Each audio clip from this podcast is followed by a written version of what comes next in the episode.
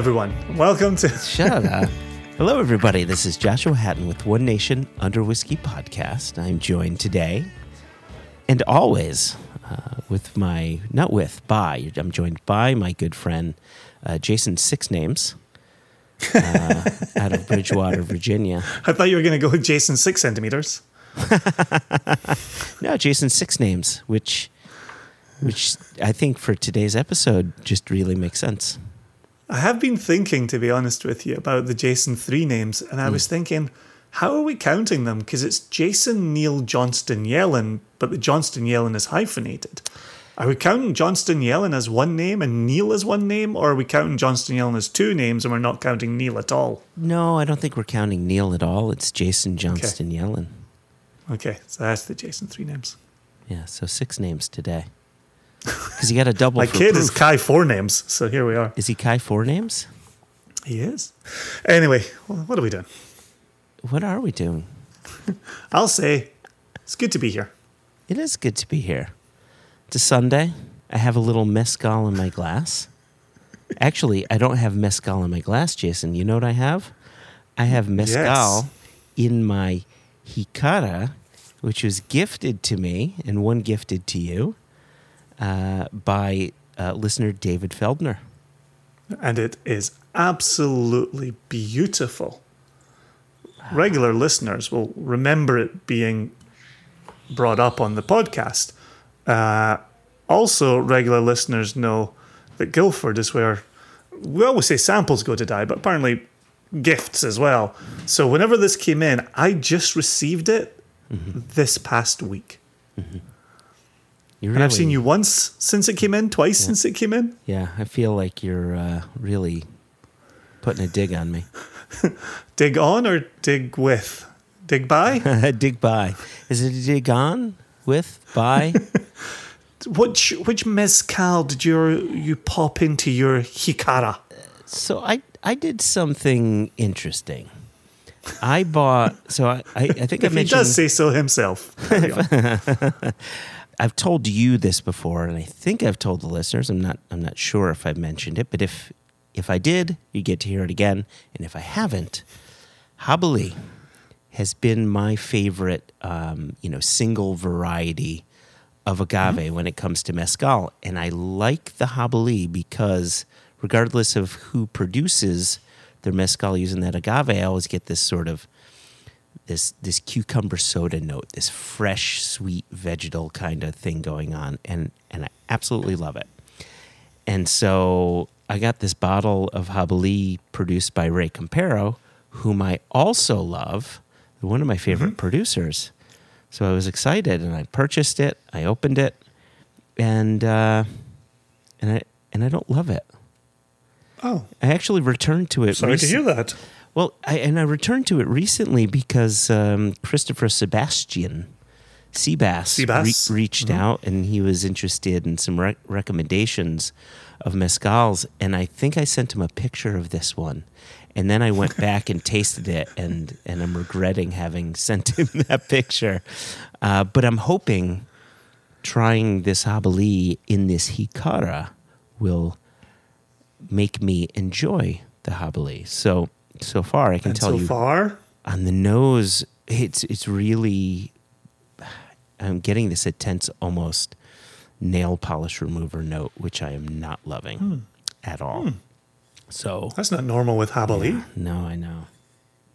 It is a strange place to be 48.9%. And this one is, it was produced in November 2017. And the lot is DS008B J. Well, I, I went in a very different direction from you then, because as regular listeners of the podcast know, I am a huge fan of Papa Diablo and their ensemble that mm-hmm. I can only get at the Whiskey Exchange. Do you know ensemble. pronounced- Ensemble. It's pronounced ensemble. Ensemble. Only uh, I can only get it at the Whiskey Exchange, and and I have to say, I passionately love that ensemble. see, see, having it in this in this gourd, this carved out gourd. I could just pound this. And you mentioned strength a, a moment ago. This uh, this Papa Diablo is forty seven point five percent, and I I can see why mezcal a lot of mezcals come in at forty percent alcohol. Cause seeing drinking it from a traditional vessel, gosh, Is it is I really could consume a lot of these in an afternoon. Oh, interesting. Yeah, I, I will tell you after tasting it. So across the palate, that's where the cucumber soda kicks in. There's cucumber soda. There's there's even a little bit of. Um, do you remember when we did the tasting with Elijah and Jess, and there was that Mayalen mezcal that had the uh, the pine needle note, right? The Christmas wreath note, getting a little bit of that, like a little Douglas fir going on in here, and now returning to the nose, it's it's fresh now. It's it's bright. There's a lot of green things happening, a lot of vegetal things happening, which I really like, and I'm not getting that uh, nail polish remover. So, so yeah, this this I was nervous after the first nose, but then I tasted, and in returning to the nose, uh, it's it's made me a believer. It's made me like a mezcal that I, I haven't loved. How does one clean their jícara?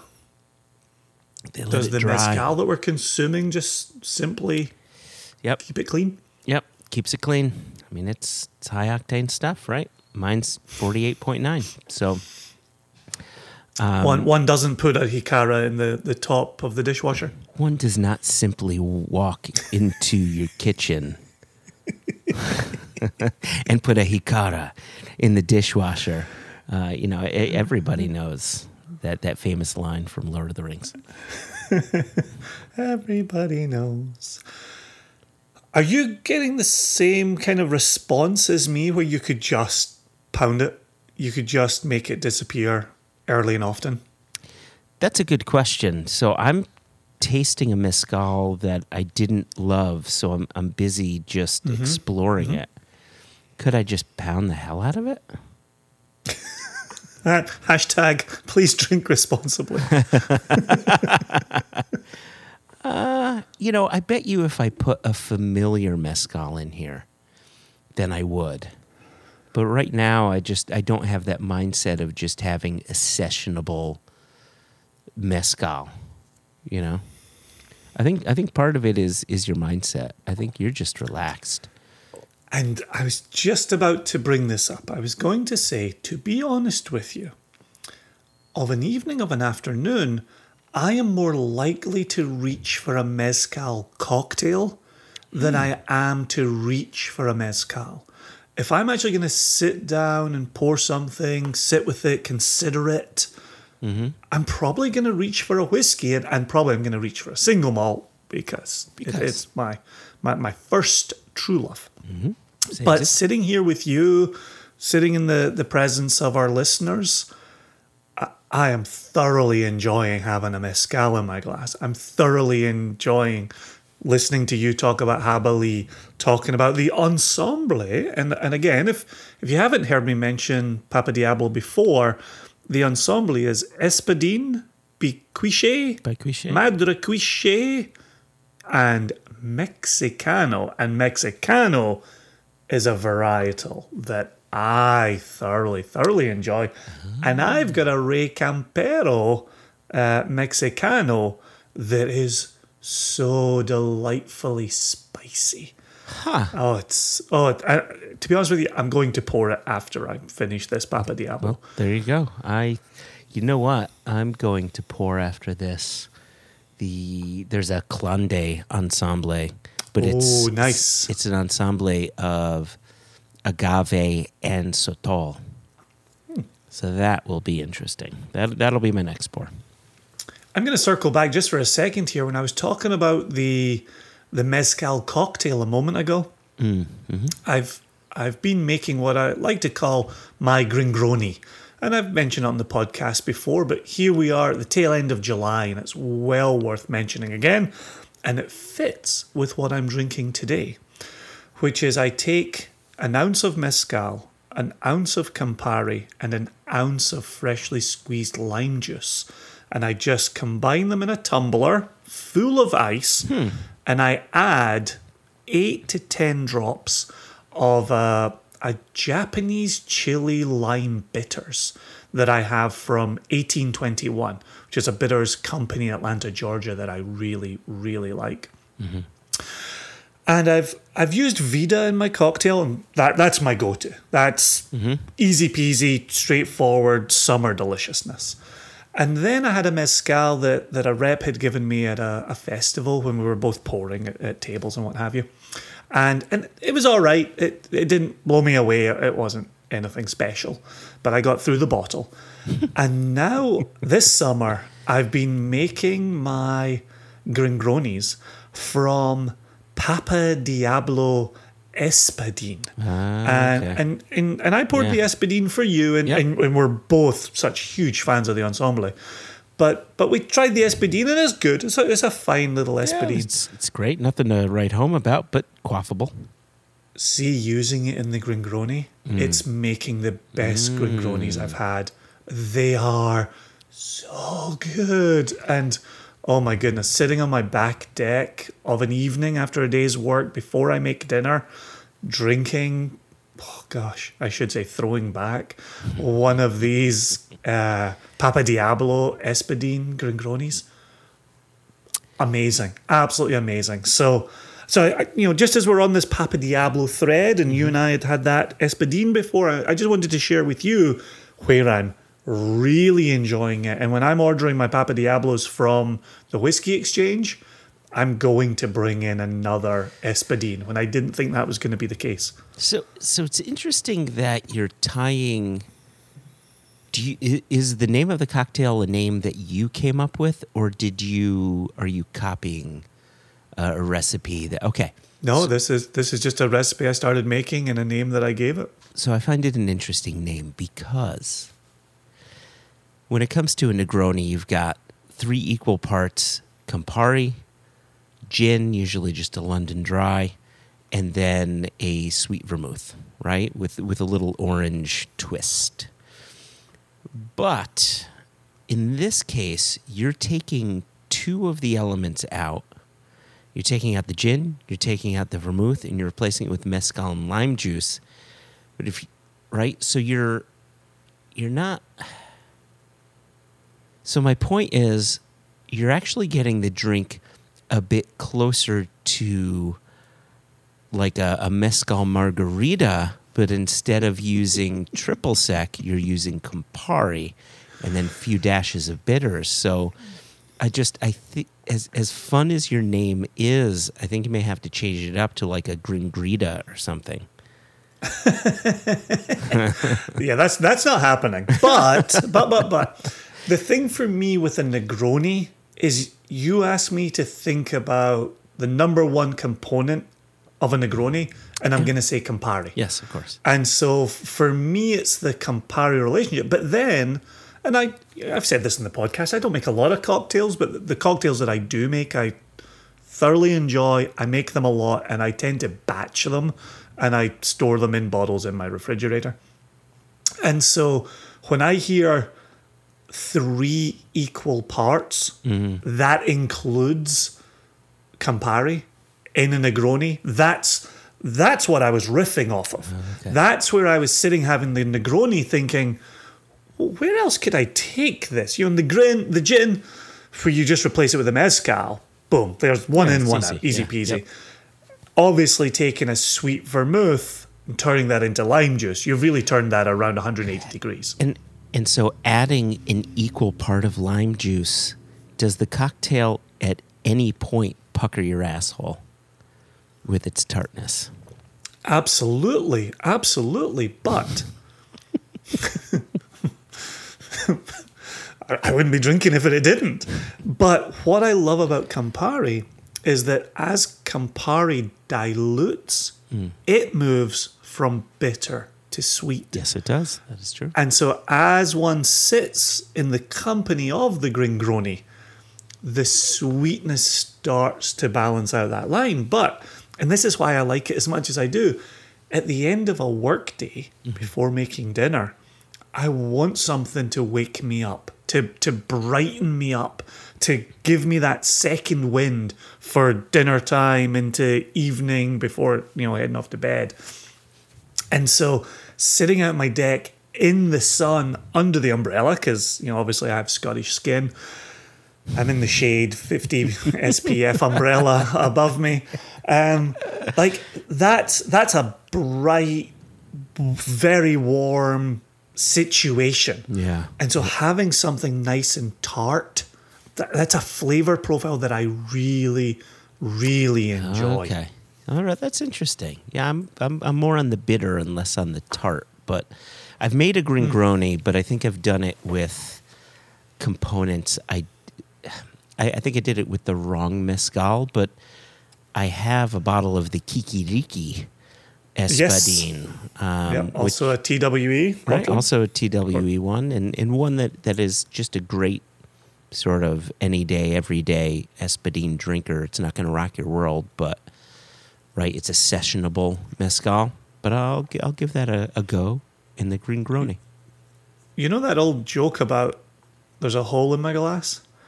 Given that this is the first time we're using the Jícara, does it need to be treated? Because I feel like it has taken a portion of my mezcal before I could drink it. So this is one thing that I that I think David Feldner had said in his in his little note to us said that Oh, you oh, know the no, he- uh-huh, uh-huh. which was basically you know enjoy the jícara. It's it's the one it's the one um, drinking vessel that that also drinks along with you. Right? A it's thirsty taking- little bugger. it is right? It, it is absorbing some of the mezcal. So so listen i'm about to grab another bottle of mezcal but but i'm glad that we brought up mezcal and i'm glad we brought up mezcal because of our guest today who's bruce russell who in our previous conversations you know or i should say in most of the conversations we've had with bruce we end up finding ourselves talking about mezcal he has a similar love Correct. and passion for the spirit that we do Exactly, exactly, exactly.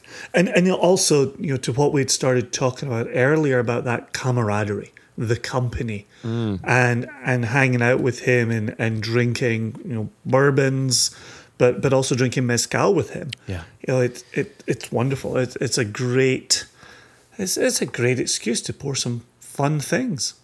Yeah. I'm actually now that we're talking about it, I'm actually going to pour what I took to Kentucky to pour for him and Anne Ryan Alves at, at Justin's House of Bourbon. And you have a bottle of this. i do what what was the agave again oh hold on he walked away Sorry, my, my mezcal shelf is now across my office. It's not just behind me anymore. What, but so Uh, my bottle's downstairs, so I'll have to run and get Yeah. it. But w- what was the? Uh, I I remember it was de mojo, which means there was the agave had gotten a bit moldy.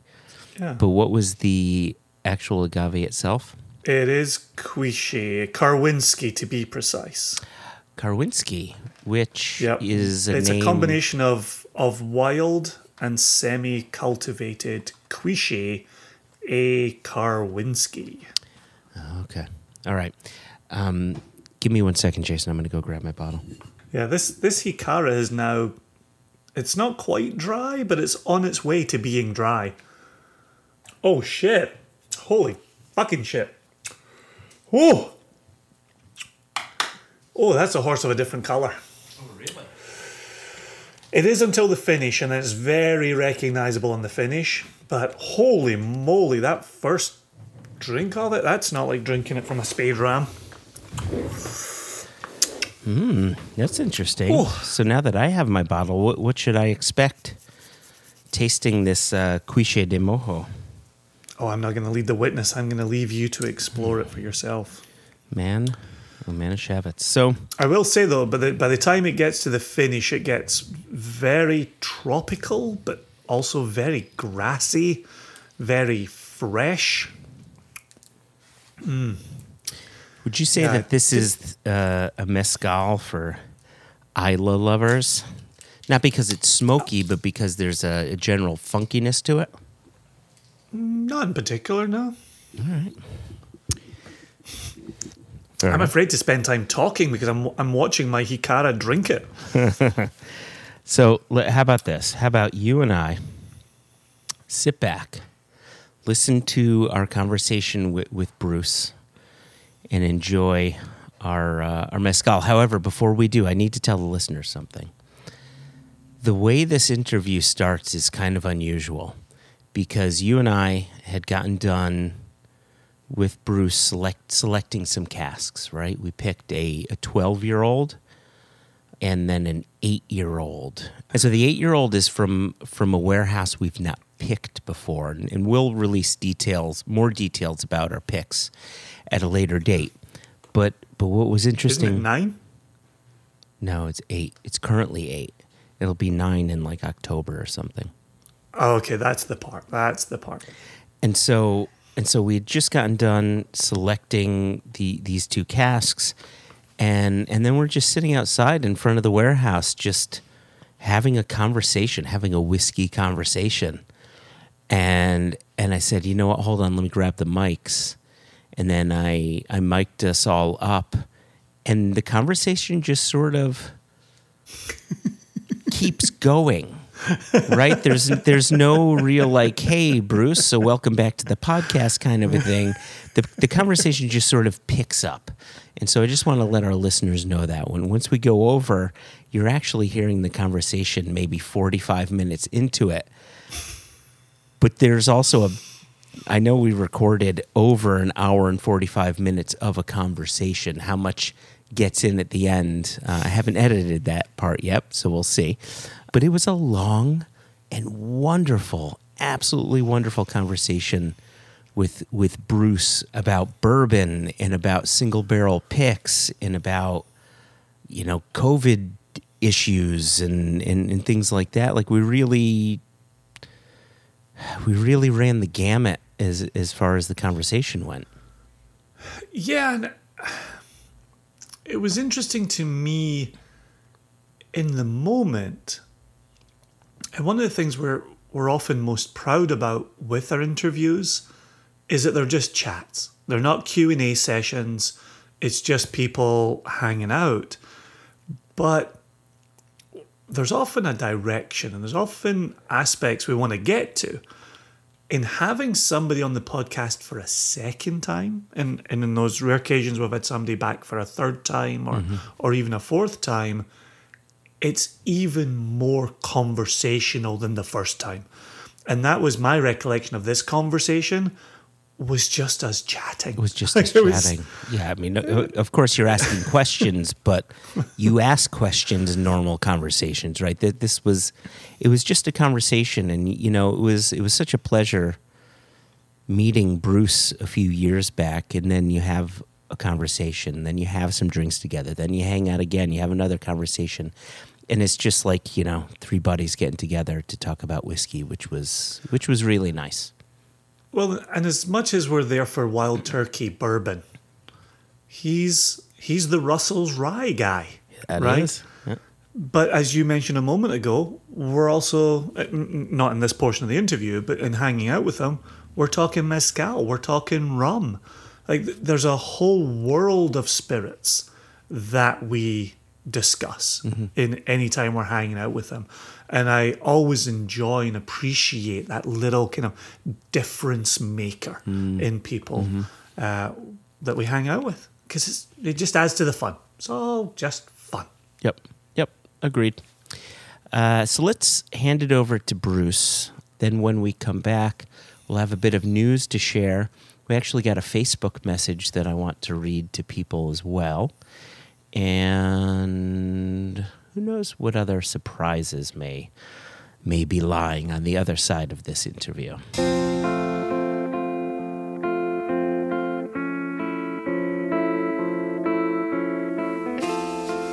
after I've listened to a lot of your all stuff before, and um, one thing I really like about most of the stuff you all do is that you all are friendly enough with the people you interview that they tell like there's good stories and they tell probably a little more than they normally would. But I know because I've done some of these with you all. There's a few more minutes of some other stuff that probably didn't make it. It's the real good stuff. You can always kind of tell, like, oh, he was feeling good during that interview. I bet he said something. There is actually we have we have maybe f- ten minutes with you where we're just tasting mezcal together, Oh yeah. and it's the it's the mezcal that that we we put in a wild turkey barrel, and it was just that conversation, and we'd said, all right, let's let's put that in a podcast. And I don't think we ever did. Yeah, we haven't done a mezcal focused thing No. that we were intending, but we always have plans. I don't know. One of my childhood friends, uh, Ryan, had got him a bottle of that, and I think he might have got the bottle from you. He did get the bottle from me. Um, Yep. And my buddy is so ecstatic. Uh, he loves it. He's in love with that stuff. He just discovered mezcal though here Oh, in the okay. past okay. year or two, and that's Right. become his new thing. Oh. Um, but I owe that buddy a lot of love. Shouts out to Clay, uh, high school buddy of mine, um, who now lives in Louisville, where I live, and um, he was the first one in my friend group that recognized uh, that what Jimmy and Dad did was like super cool, um, and that the whiskey was better than average. Yeah. Um, so of course we were all 21 when we all started to drink whiskey. Uh, I love But- the disclaimer up front. yo, That's yeah. really good. Um, Should yes. we add in hashtag please drink responsibly? while we're here? yeah, hashtag drink responsibly, hashtag Campari safe. Um, and uh, and at, at a earlier age than the rest of us, when we were all, what I told you all, we were trying to drink handles of Heaven Hill, white label six year old bonded, um, or, I mean, I grew up in Lawrenceburg, so people here were drinking what they called Irk and Jerkin Mountain Dew, E and J Brandy, or Mad Dog, and like that's what a lot of the younger people were drinking. yeah. And Clay was like, "Your dad makes rare breed. What are you doing? You know, stop drinking Kentucky Gentleman with Coke. He makes rare breed. That one on one is good." We're like, "Shut up, Clay." You know, as we're drinking Boone's Farm or whatever it was, peach schnapps. You know, whatever. Uh, as you know, a, a young consumer of alcohol, it just doesn't taste like alcohol, so you think it's good. Mm-hmm. Uh, no, he knew, uh, and he has like a bottle I think we gave him for his graduation and another bottle for his wedding that he's just kind of kept. Uh, and always one of my dad's favorite buddies. Um, not only because he's friends with his mom and stuff, they grew up together, but uh, he always was like, yeah, he knows what's up. you know? There, there's always this thing, you know. I, I always hear this pushback on wild turkey, and the pushback is that's what my dad drank. yeah. That's what my grandfather drank. For you, was there pushback on it? Like that's what my dad made. That's that's what my grandfather made. Like A little bit, Yeah. um, and not- as the like the same type of thing. Like, because I think a little bit of that comes from, and I've heard that a lot, not from my generation, but the generation right before me, and then Dad's generation, Yeah. the baby boomers. yeah, Um, that I, you hear a lot from them, and was it Gen X in between me and the baby boomers? yeah. That's that's us. that's here. you all. Yeah. Um, that I don't want to drink what my dad drank. Yeah. Um, that's changed a little bit, I think, with millennials and, and Gen Z folks. It, it was different for me. I didn't want to drink it, not because that's like what they did. It's just what they did was kind of just like boring. It's what everybody does in Lawrenceburg. Everybody works at distilleries, or or you work for you know a Florida Yeah. Tile, or you make the buttons uh, at the factory, or what. You're working at one of the factories around here, and there's nothing really different between. To me at that time, like, oh, it's just whiskey. Who cares? It's what everybody in Lawrenceburg does. It just wasn't a big deal. But I never like only drank beer, vodka, or whatever because that's what dad drinks, and I'm gonna be a rebel. Yeah. Nah. Uh, and pretty early on, like probably 16 or 17, I wasn't drinking, of course. Of course. Of course. But uh, Hashtag. I knew that the whiskey stuff was cool because Jimmy was cool to me, and that's one thing that I, I've heard a lot of my peers uh, say, or uh, people much younger than me now. Um, which is crazy. There's people like su- way younger than me that drink, uh, but I'll, I'll see like you know people in their early and mid twenties be like, uh, "No, my granddad is cool. Yeah. Like he drank. My dad is cool. He drinks good stuff. He wears cool clothes. He has nice boots. Yeah. I want to wear those things. uh, you know, I want a nice pair of uh, Levi jeans and a nice pair of Red Wing boots and a nice Pendleton shirt and, then drink some Wild Turkey whiskey. it's like that stuff is cool again.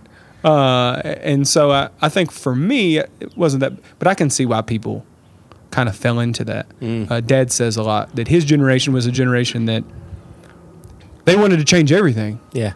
You know, it was, um, and it was a, a one of the first generations anti everything, Yeah. anti the man, anti the establishment, anti war. You know, just anti status quo. They realized that the world probably needed to change, and I've been lucky enough to grow up in a world that changed a lot, and everybody has it much better, and so we're able, I think, to just kind of we're lucky enough to just look at stuff for what it is and say, oh, this whiskey's actually really good. You know, I don't have to be concerned with what these other people are saying. This whiskey's awesome. Mm-hmm. I probably didn't really come around on it though until later than people think. I didn't. I didn't really get into whiskey until I was probably in my mid twenties, Okay. right before I started working for Wild Turkey. Did I start to realize how cool this stuff was? So at the start, it, w- it was just it was just a job with the family. It was just a thing you do. Yeah. Um, because before that, I was giving tours and stuff here, Okay. helping out around as much as I could at the distillery, just doing whatever they asked me to do, which is mostly just sit in the visitor center because we'd give like two tours a day. But uh, yeah, it was just a thing I drank because it had access to it. Um, it wasn't. I didn't realize exactly how. I was under the assumption everybody made whiskey the way we did. Of course, everybody distills at low proofs, or touches the barrels at low proofs. Jimmy says that's the way you do it. well, it turns out no, they weren't. Uh, My grandpa said. yeah. yeah, uh, because that's that's how I based everything off of. Is Yeah. well, you know, I call him Mimi, so it'd be Mimi said this, and he said that's the way Elmer did it, and Booker did it, and Parker does it, and Lincoln did it. But then when I asked him why, because that's the way it is. Okay, that's a good enough answer for me. And then it comes to find that's not the way it is. That's what he thinks. And not to say that the other people were making bad whiskey, it was just different than what we did.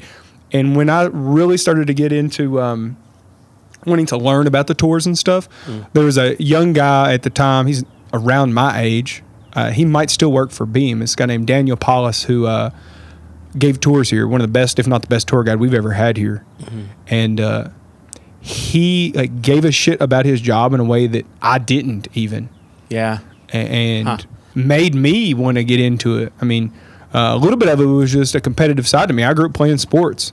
I grew up being competitive from everything. I played football, basketball, I was on the academic team. Like, Yeah. I loved to compete, even if it's stuff I wasn't good at. Well, I would see him get all these reviews. You know, we used to have these like note cards. He'd get these awesome reviews. Daniel's the best. I'd I want that review. You know, I, I need to learn some more. And he was the person that really kind of gave me gave me that first spark uh, of I want to learn more. I actually want to be involved in this somehow. Yeah. And then I went to Dad and Jimmy and said, "Give me, eh, give me the real spiel. Give me this story. Tell me what.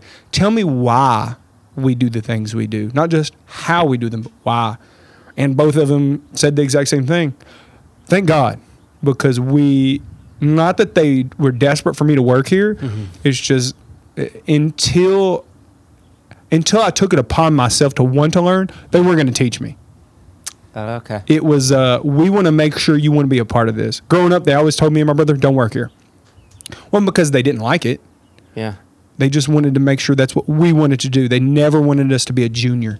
Hmm. That's why when people call me or dad, especially me a lot, Jimmy Jr., dad doesn't like it that much. Yeah. 'Cause Yeah, you're Bruce. You're your Yeah, own person. Exactly. Yeah. Yep. Yep.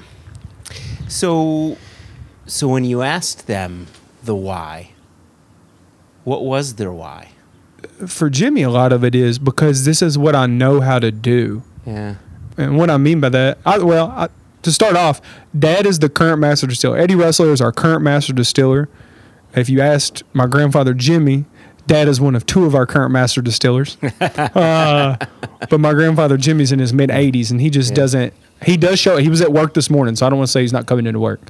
He just doesn't have as much of a hands-on role as he would have probably in the past. And Dad's doing most of the the master distilling work, um, which today is a lot different, I guess, than what Jimmy was doing. But he's only the fourth master distiller we've ever had since Wild Turkey started back in the mid 1800s. Yeah. The first guy was a Ripy who had started Yeah, this yep. distillery and brand. And then eventually, if anybody knows the history of the Ripy family, they sold and bought distilleries and they were involved in a bunch of businesses and a bunch of random stuff. And I that, think that guy was like one of the guys that started this. He went bankrupt like three or four different times and had a bunch of different brands. Pretty interesting family. But after him, it was this guy named Bill Hughes. Who then made our whiskey from before Prohibition. Mm-hmm. And then Prohibition happened. He came back as an old, old man. Oh. And he's the person that taught Jimmy. And so when Jimmy started in 54, Bill Hughes was the only, was the master distiller here. He's the only person that knew what we were doing.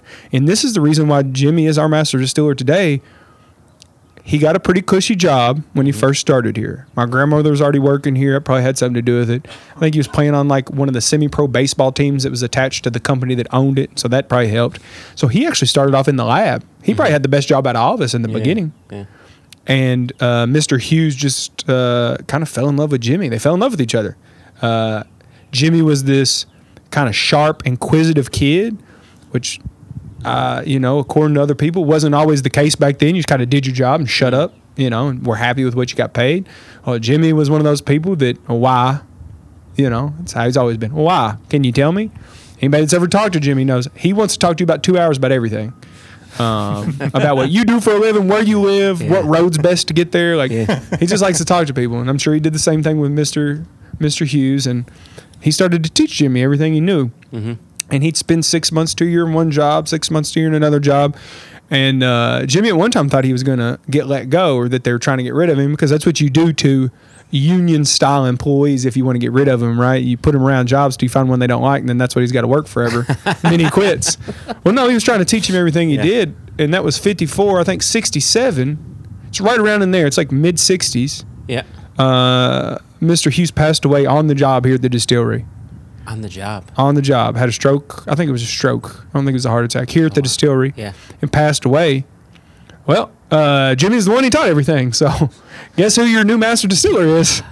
it's that kid over there in the corner. Okay. Uh, and, and back then, you were more than just master distiller. I always crack up because Mimi will complain. There'll be somebody here at the distillery like, "Well, I'll get to you on Friday," and he'll be like, "Friday, you you, you can't just do what I need you to do right now because." To him, he was master distiller and plant manager and head of HR and uh, was the person who dealt with the union. And you know, there are people that do all these things now. You know, there's dozens of people that do what he was doing by himself. Now it's a much smaller operation, and it was not modern. Um, so it's probably a less uh, work than all those 12 jobs do today. But Sure. that's what he was doing. He ran the entire thing by himself for a super long time, for decades, I think. And when he talks about the whiskey he makes, it's because that's what Mr. Hughes taught him. It's what he knows how to do. okay. That's why we do it because that's what I know how to do. And when I do it this way, it tastes good. Right. Yeah. Yeah. Now, come to find out, that. he did know all the science because when I first started here about six months in, he finally was like, "Okay, you've earned your like, you've earned it. You've proven yourself to me that you care about it enough that like you you're really learning about what's going on here. Mm. So, come in my office. I got something to give you." I was like, "Okay." And knowing Jimmy, I thought it was like a pour of whiskey or.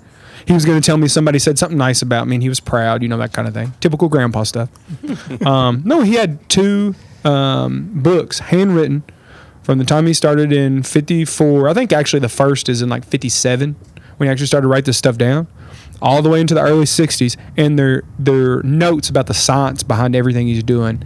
Um, uh, this is how we distill, and this is these are the congeners and alcohols and things we pull off when we distill at this proof. Like this is the why. Um, our yeast strain gives us this kind of yield after these, you know, this amount of time. If you leave it any longer, se- like tertiary and more secondary fermentations than we like set in. Yeah. Um, so make sure to keep it. And it's funny because all the notes are written in the way he speaks, like 72 to 80 hours or bunk or like or junk, or it'll be like put it into the barrel 107 or no count. Or you basically saying like it's disgusting, it's no good, and uh, okay. and everything in there is that kind of stuff. So when you ask him today, and he says like I like six to twelve year old whiskey, well, that's, that's what he was taught back then. But he even meant it back then. It'll say stuff like that, like um, best whiskey at 8 to 11 on distillery. Anything older is, you know, and it'd be some weird off note. Anything younger is green and disgusting. And this beautiful handwritten stuff back from the 50s and 60s. Yeah. Uh, it's super interesting. And it's everything from super basic science, like how yeast works, Yeah. to super detailed and specific science like this is how our yeast works these are the exact things it gives us according to our chemical analysis Yeah. And it's funny even seeing like some stuff that we take for granted today. It's like, how do you take proof? You know how how we do it here?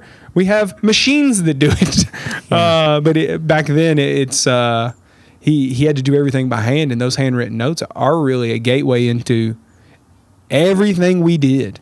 From here's how to pair up, you know, your general employees. There wasn't even a union back then. I was going to say union work, but how to pair up union-like workers in groups to get the best out of them. To um, Wow. uh, here's how long you can keep your grain before it starts to go bad. Beware of grain from these places because they'll try to, you know, um, make a, they'll make the they'll make their truck heavy. By you know, they want you to think you're getting a certain amount of bushels, and when you actually weigh all the corn out, it's not you know that kind of stuff from back then. It's super cool. I still have those notes. Every now and then, when I'm feeling uh, a certain way, I'll go back and read them. Yeah. Uh, a- and Do you know if he was just writing those for himself? just for himself. He wasn't in the back of his mind thinking. He started in '54. It's 2021. He still hasn't taught anybody. I mean, that's that's the truth. He he never once took my dad aside and taught him everything he knew. I'm the only person he's ever done anything like that with. And me, it was just kind of like, here's my books, learn it. Always been uh, tough love type of guy. He's that way at home too. And it's always been, uh, you're gonna fall on your face. I'm not gonna laugh at you. I'm gonna pick you up and dust you off and you know smack you on your butt as you try again. But I'm gonna let you fall down a few times. That's how he was with Dad. Yeah. He was way, way more patient and, and and nice to me. But that's always just been kind of his thing, you know. Um, you're gonna learn it on your own because a lot of the stuff he had to learn on his own. I mean, he had those notes, but he was around my age. He was in his mid 30s, early to mid 30s, and then had keys to this castle. Amazing. Um, you know, when I see a 30 something year old master distiller plant manager, I'm like, ooh, you know, it's an awful young person to be running a place like that because I'm around that age, you yeah, know, yeah, yeah. uh, and, and I'm not a master of anything. So to, to see all the stuff he did, it is, it's, it was pretty cool. But no, it's, he was definitely writing it all for himself, Okay. all for himself. Okay. Yeah. And what about your dad's why? What What was your dad's why? Dad's is a little bit different because um, Dad is not uh, a person with like multiple chemistry degrees, but he's just always been uh, inquisitive in a different way than Jimmy, I guess. He wants uh, his whole thing would be like, well, why don't we just not use corn? Or have you ever tried using a square barrel? You know, like uh, Okay. he's always wanted to poke and, and prod and fix and change Yeah. and then Jimmy would be like, no, and then he would ask why, and he Jimmy would say, because I say so. Well, then Dad would go and research himself why, Yeah, or would try yeah, it behind Jimmy's back, yeah. you know, and then figure out, oh, it's because it's disgusting when you do it that way. um, so his whys had a lot more, a lot more of a actual scientific reason. Yeah. Well, we don't do that because when we do this, this thing happens that causes this note we don't like. Or really, we distill, like, uh, you know, Jimmy's answer would be, well, we distill it at, at lower proofs than everybody else, just about. That's our size. Why do we only still to the 125, 130? Jimmy, we get more flavor that way. You know, you distill much higher than that, you're going to lose flavor. And then Dad's answer would be, you know, what we know more today, what, how people talk today. Well, we're we're pulling off the types of alcohols and, and flavoring components that we want off that proof. If we go much higher, we go closer to just corn alcohol, well, which is a little bit sweeter than we want. It's a little less complex than we want. Yep. Um, and he would explain to me, you know, all the different alcohols, which, you know, growing up, you hear old wives' tales. Methanol make you go blind, you know. Uh, so don't drink any moonshine because that's what's in there, you know. And uh, so, you know, giving tours, people would be like, is it just ethanol? Yes, there is no other alcohols. Dad's like, well, that's wrong, actually. It's the trace amounts of all that stuff that is kind of scary sounding. Stuff that's in your lighter or stuff that's in your car or Yeah, whatever. yeah, yeah. You know, that, that makes all these delicious flavors. And he, he just would take the time to actually explain to me everything he knew. Yeah. Uh, another big difference is what Jimmy says goes. Um, that's just how he operates. I don't blame him. He is uh, uh, he's a titan of this industry. He really is. And the whiskey he made, and I mean this, it doesn't matter who you are in the world or what time you made it. I would put Jimmy's whiskey from the 60s until the early 90s against anybody that's ever made whiskey ever. I'm not saying it's better, mm-hmm. but I bet it goes toe to toe. So I don't blame him when he said because I say so. Mm. You know what I mean? Where Dad's is always, he's always been the type of person. He'll explain it and then he'll say, "What do you think? Huh. What's your opinion on that? What do you What do you Yeah. taste?" Or a lot of times he'll ask me. I'll ask him a question. He'll ask me, "What do you think?" Before he'll give me the answer Yeah. Uh, because he wants to see where mine's at, my mind's at, and uh, even some of the like the whiskeys that have come out recently. I think not that I'm the one making the whiskey, but it's just like a lot of it is like, well, what do you think would be cool? Well, I think this would be cool. Well, I think that's kind of cool too. What if we did Yeah. this? What if we? And so it will be like, well, I think because my answers are always like, I think it'd be super cool if we did like a 10 or 15 year old barrel proof, age stated, non chill filtered dry whiskey. And he's like, okay, what's realistic? You know, uh, what's realistic is like we can take maybe a few years of our younger rye whiskeys and give it out at barrel proof. Yeah. And then it's an idea like that where dad goes to a marketing team somewhere or whatever and says like, "Hey, we've got some good rye whiskey. I think this is a really neat idea. We should do something barrel proof." Well, then somebody in marketing that actually knows how to put ideas together and make products like, you know what? Uh, Rare Breed has had a little bit of a resurgence recently on the on the bourbon side. Uh, shouts out to uh, some bourbon bloggers and bourbon experts out there who have graded the 116 Rare Breed, the newest edition, super high, or it's won some crazy blind tastings, and that's helped Rare Breed. Well, Campari wanted to keep that momentum going, and, and Dad had been harping on him about a rye project, Rare Breed Rye. There you go. Um, Yep. So uh, that's, I think, the thing that Dad's best at is uh, listening, and that's something that not a lot of other distillers do much of, and I get why. Because the consumer is not always right. Oftentimes they're not right, but oftentimes we're not right either. And so when you look at a lot of dad's products, whether it's some of the Masters Keeps or Wild Turkey 81 or uh, the new stuff coming out, Russell's 13 or Rare Breed Rye, these are things that not only have I wanted, but they're things that consumers have asked for. You know, Russell's 13. It's a age stated 13 and older, non-chill filtered barrel proof product. It's literally what every nerd on Reddit or any bourbon Yep. blog or that Yep. comes on a podcast like, man, I just wish I could get that old wild turkey, you know, at barrel proof and non-chill filtered. Here well, here it go. is. and so uh, that's not because marketing did it. It's because dad and me Mm-hmm. and enough of the nerd world has told Campari, this is what we want. Yeah. Um, Jimmy never would have done that. He would have just done the whiskey he wanted to do. Yeah. And he know I- in his mind, I think he knows like the whiskey I make's good. You're gonna like it. You know, Yeah. Yeah. what I make is good enough that that you're gonna drink it no matter what. The only time I think he he really kind of broke the mold on that was American Honey, Oh, okay. um, yep. where he d- did American Honey in the '70s uh, before anybody else was really doing much American flavoring or anything. dates back to the 70s? Mhm, the original one. Shit, I didn't know that. I think Okay. 76. Yeah, okay. Somebody listening to the podcast will be screaming at me because it's not the right date. but it's uh How does he not know? because when it first came out, it's had like two or three different variations. It was Yeah. like wild turkey liqueur and then wild turkey liqueur with honey, or it used to come in this weird like hexagon shaped bottle at the Oh, bottom with a yes. tall skinny neck. And it was it was called a liqueur. It was a liqueur. So I didn't know that that was That was a, that's it was American honey. Mm-hmm. pro- I didn't know that was an American honey product. I just thought, you know, if you look back at some older Scotch whiskey bottlings that refer to single malt as a liqueur, Yeah. just because they're still trying to figure out the designations of, of what whiskey is and how we should be calling. and there was a time when liqueurs were hot. yeah, Like that was like a Okay. You know that might interesting. maybe back in 76 that would have been the white claw of its day i don't know but uh um i mean it's not because we didn't sell any of it forever but uh yeah it had like two or three different iterations and then I, they i don't know the i don't remember the date off the top of my head when we finally switched over to like the modern american honey Yeah, yeah, yeah. um but it's it's a huge product for us wow. shouts out to, to jimmy making it in the 70s Amazing. or maybe not you know i might have my date wrong there So, so to bring this line of questioning home, then, what's the why of Bruce Russell? Oh, I'm so glad you asked that. See that? Pick up what you're putting down. We Well, go. right now it's because uh, I do what they tell me to do.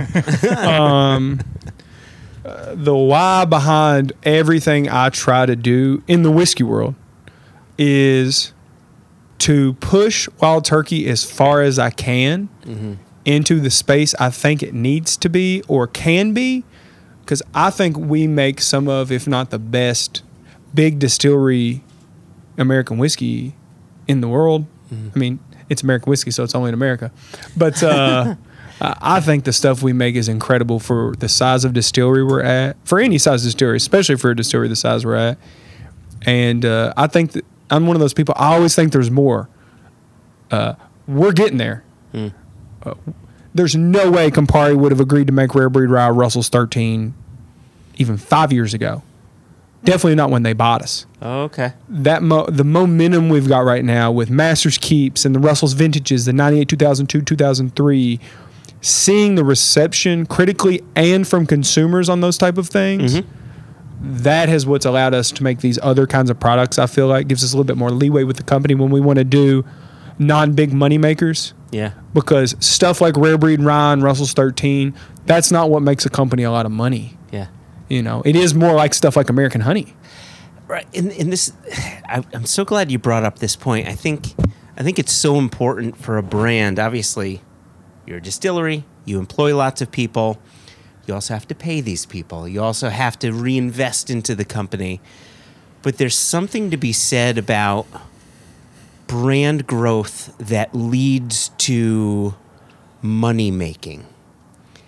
And so so it sounds as if five plus years ago, Campari wasn't necessarily as receptive to what you're doing now, but they are now. What, what was that change in them maybe focusing a bit more on the brand growth that would then lead to the money making aspect? I mean, I, they started to see some of our brand work be successful Yeah. um, on paper. So one thing, like a huge change in Campari in the last five or so years from the time I started. When I started working as a brand ambassador, I might have been the only full time brand person in the company in the states. Okay. Uh, Yeah. There's a guy named Mike Capoferri who's um, now owns an awesome bar out in L.A. and uh, he used to be our Italian portfolio rep. Ah, but when I started, he was still working kind of part time. There's another guy named uh, Greg Butera up in Chicago that was doing part time uh, work. There were some people I think like on Bulldog Gin who were doing Mm-hmm. some like kind of part time stuff. Well, now we have a whole part of our company that is dedicated to uh, basically consumer needs uh, and to on premise stuff. Yeah. So consumer facing, restaurant and bar facing, you know, door to door interactions with people, Mm-hmm. and that stuff starts to work, and they get momentum behind that, Yep. and then. Um, okay, we've we've got enough like buzz behind the brand now because of all this brand work we've been doing. Mm-hmm. Let's release Masters Keeper. Let's release Russell's 98, mm-hmm. and we're willing to do this one small thing, but at a super high price point, so we can make a lot of money, mm-hmm. make a, a lot of profit per bottle. Oh wow, a lot of people like this stuff. Yeah. yeah. Oh, oh, Wait okay. a second. Yeah. okay. Oh, we can make some money off this stuff. And they also see because it it. I- I mean, it makes sense. Uh, a company doesn't in whiskey. You have to do this. A company doesn't want to wait for money, and so if if 101 and American Honey are are crushing it, Mm-hmm. it's super easy for a company, I think, to to to sit back and say, let's just ride ride this. Let's rest Mm-hmm. on our laurels. You know, let's ride this horse until it dies. And so I'll give Campari a lot of credit that they saw some momentum behind the brand. Mm-hmm. They saw some momentum with younger consumers, nerdier consumers, more educated consumers, and on-prem focused people. And uh, they've started to produce stuff that those type of consumers want. Yeah. Even though those consumers make you way less money than you know your mid-shelf product that somebody's coming in with a coupon for it. Yeah. Yeah. Um, Exactly. and, and so I'll give Campari a lot of credit for their willingness to once they saw a little bit of success, they're like, okay, let's try some more stuff. yeah. Yeah. Because now I think some of our new, more innovative products, they're as exciting as anything out there. Mm-hmm. Is a helicopter Right. flies over here? It's a Black Hawk. Look at that. There's a uh, National Guard Ah, place okay. around here. Maybe it came from there. Yeah. Maybe it's just one of those people over in Versailles who are rich enough to have a Black Hawk helicopter. I don't know. I'm intrigued when you're talking Jimmy Russell, My Way or the Highway. Eddie Russell, tell me what you're thinking.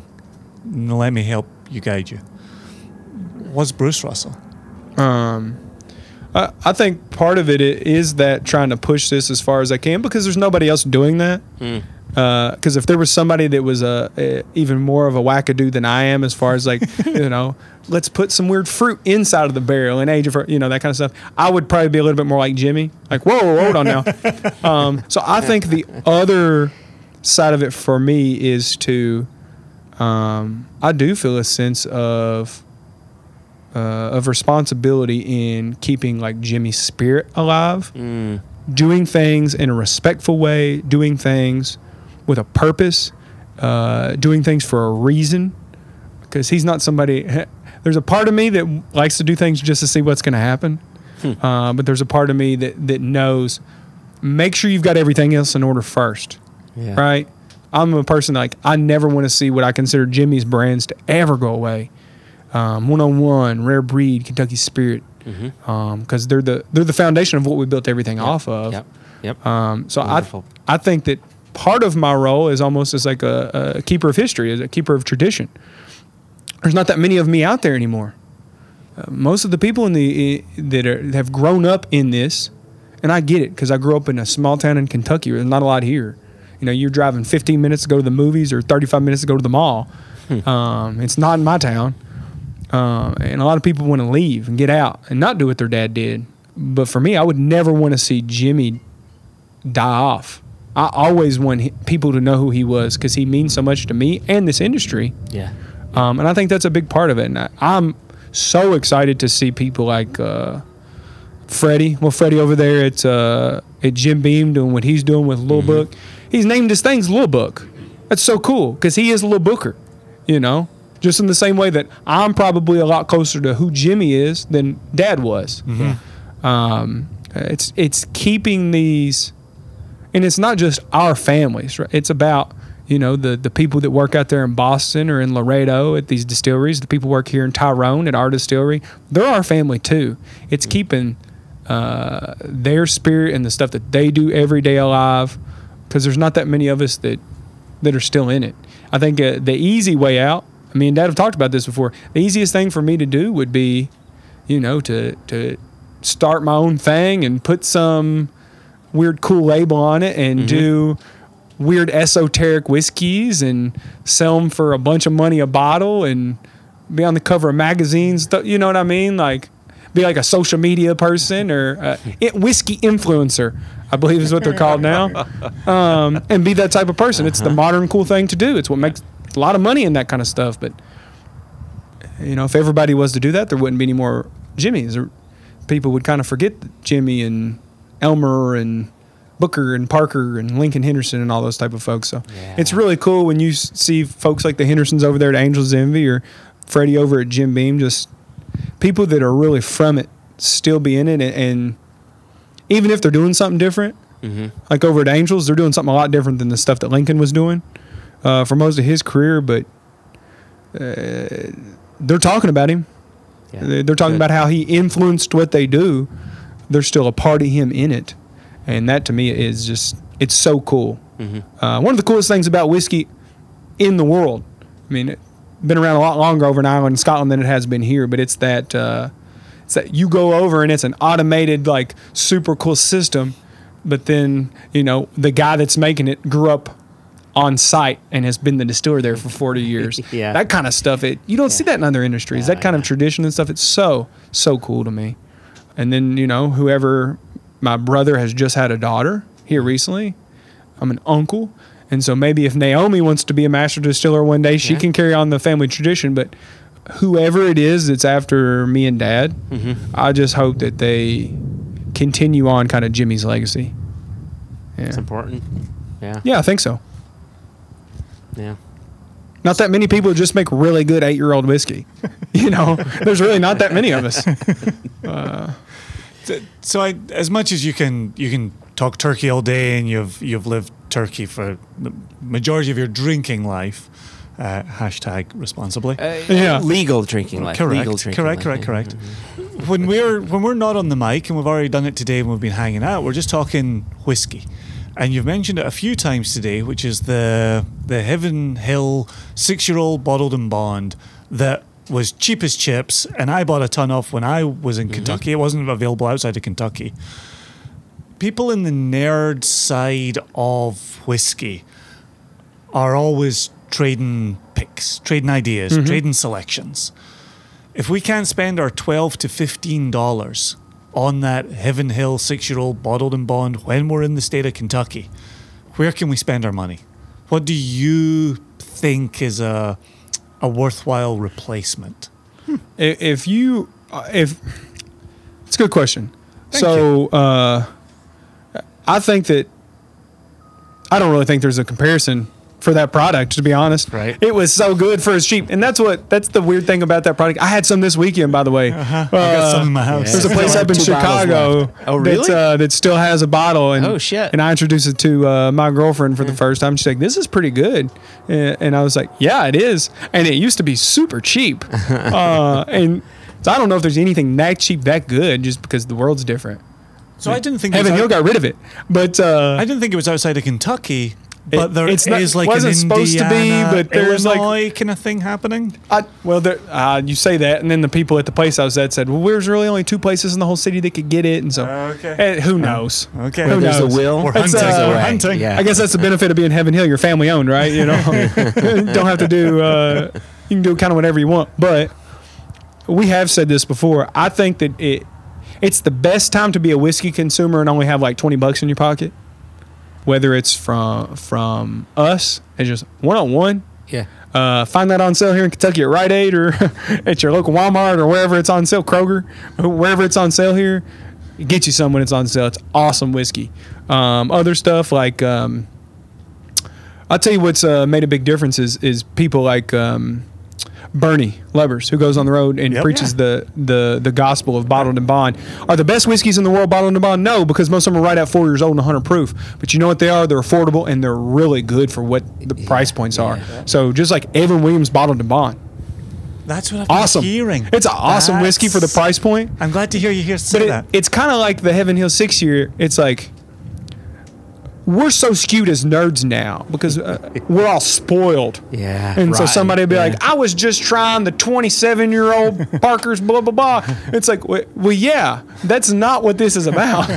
Uh, saying you got 20 bucks in your pocket. Um, look for bonded stuff. yeah. Yeah. Whether it's, uh, you know, a Brown-Forman product or a Jim Beam product, uh, OGD or um, Evan Williams. Evan Williams is just my favorite of those Yeah. not, I mean, non-wild turkey things. That's a you know an affordable around 100 proof whiskey. Yeah. There's plenty of stuff. Look for the bonded. That's that, I guess that's what I would say to somebody with not a lot of money in their pocket, but wants to drink well. Yeah. Um, is look for that bonded, and then I guess try to find what style of whiskey you want. You can pay like ten more dollars in the thirty dollar price range, and then that's when you start getting into some really good stuff. Like for us, Russell's ten, um, but every distillery is making something that is six to ten years old in that in that range, ninety to one hundred and ten inch It's proof. such a phenomenal whiskey for for like 30 i think it's around 34 bucks where Yeah. i am it's just like it's no brainer great 10 year old Yep. whiskey I've got a bottle Uh, on my shelf. But yeah, there's stuff that Beam makes. There's stuff that Yeah. Heaven Hill makes. There's Yeah. some Old Forester products. There's that's the cool. Uh, Four Roses makes a bunch of affordable stuff that's really, do. really good. I love Four Roses, uh, and so I, it's the best time to to be a um, a connoisseur of whiskey and only have you know twenty to forty dollars in your pocket. There's so much good stuff out there. Even we were talking to even some of these craft guys now. You know, it used to be oh, it's a craft whiskey, it's hundred dollars and two years old. No, now a lot of it's four to eight years old and it's like thirty or forty dollars. yeah yeah Um. So it yeah, there's nothing like that six year though. It, I don't know if there ever will be. And it's why they got rid of it. It's it was only available here, so they couldn't have sold that much because there's not that many people in Kentucky. if you ever listen to this in a major market, you have more people in your major market in your city than we do in our state. So, uh, there's not that many people that live here, and so I, they just thought they, I guess they thought it was probably more work than it was worth for them. Yeah. Um, but for sentimental reasons, I was sad to see it go because it is. I definitely drank more of that as a young consumer than I even did Wild Turkey. I love that stuff. Have you tried the the seven? Uh, And that's what I was going to say, Yeah. right? It went away and then it came back as the seven year old bottled and bond at about for three times the price. I would say $40 I'd say drink them side by side. yeah. Uh, I got to do that. decision, yeah. I would. I'd pay more for the six year. wow. Yeah. I really- yeah. Yeah. It was a great, great little drinker. well, the um, seven's available nationally. It is nationally, yeah. Um, I I want to bring us back to Wild Turkey because we we learned something. It's it, it's funny, and I think I don't know if I told you, but I definitely told your dad. Jason and I started the company in 2011. Sometime around 2015 or so, I was in Chicago, and I was uh, meeting with Gene Sharness at Warehouse Liquors lovely guy. I absolutely love him. And he said, I, I, I want to taste you on on this wild turkey pick that I did. And at the time I said, you know what, wild turkey is not really my thing. He said, I hear that a lot. Try my cask. So I gave it a go and I fell in love. And it was through that connection, it was through Gene's passion, right? You talked about brand growth and and like like he's front line, right? That's important stuff. So I learned about wild turkey and then we started a relationship with you. We start bottling some casks. Everything's from Tyrone. And then we get a little further into the relationship. Then we hear about Camp Nelson. We say, okay, I haven't heard of Camp Nelson before, but all right, let's give this a go and see what these warehouses are doing. And then we move on, and all of a sudden, we're what? Well, I just finished my glass. I need to pour a little more. But now we're hearing about McBrayer, and so, you know, I think I think there are some hardcore bourbon lovers listening to the podcast right now. They're saying, yeah, of course, Tyrone, Camp Nelson, McBrayer, like but there's people like ourselves who that's new to. So can you talk to us a little bit about McBrayer? What's going in there? Why is it different? What what's happening? Because what we tasted today, you know, just like many of your other warehouses, you have the one mash bill, but the flavor profile changes in in wild ways. And what's been in our glass, we just keep going back to and back to and back to. So, talk to us about Brer, McBrayer, and what's going on there and where those flavors are coming from. Yeah, sure thing. Um, to start off, uh, I I've heard some whiskey nerds kind of do the same thing, like, "Oh yeah, Camp Nelson," and then I always laugh. It's like you all weren't even drinking turkey ten years ago, much less did y'all know what Camp Nelson is. Uh, and trust me, all the the whiskey aficionados out there, as much as you love Camp Nelson, and you might like McBrayer after this year, because there's going to be some good private barrels coming from there. Uh, our distillery workers hate it as much as you love it because those old warehouses over at Camp Nelson McBrayer they're not in great shape and they're really hard to get whiskey out Oh, of. really? Um, oh yeah. uh, but I think it's worth the effort, of course, because I don't have to do it, right? Um, but McBrayer is uh, it's been around forever. I mean, uh, the old McBrayer distilleries over there, it, they've been around. I mean, longer than I have. They sit right across the street from Four Roses. So if anybody knows Four Roses, it's the other non-Lawrenceburg Lawrenceburg distillery. Um, we both claim Lawrenceburg. Neither of us are in it. I think we are technically because the city wants us in it. But uh, where we're at, like where we're standing right now, is on a porch warehouse, say down in Tyrone, Kentucky, um, right above the river, uh, the Kentucky River. I say the river like there's only one. the It is where, The where you grow up. It's the river, you know, just like Louisville's the city. Um, and then uh, Four Roses is on the opposite side of town, uh, in a place called McBrayer. It's a small community out there, and uh, there's a lot of history of whiskey being made out there. Yeah. I don't know how we end up ended up with those warehouses exactly, but Four Roses does not use the same type of warehousing everybody else does in Kentucky. Yeah, it's all for the single most part. right? Yeah. It's single floor, but when when I when we say single floor, if y'all picturing in your minds, it's not just three barrels tall, right? It's not just six feet tall. They're a little taller than that, but it's not storied like ours are. We have s six, seven, and eight story buildings here at Wild Turkey.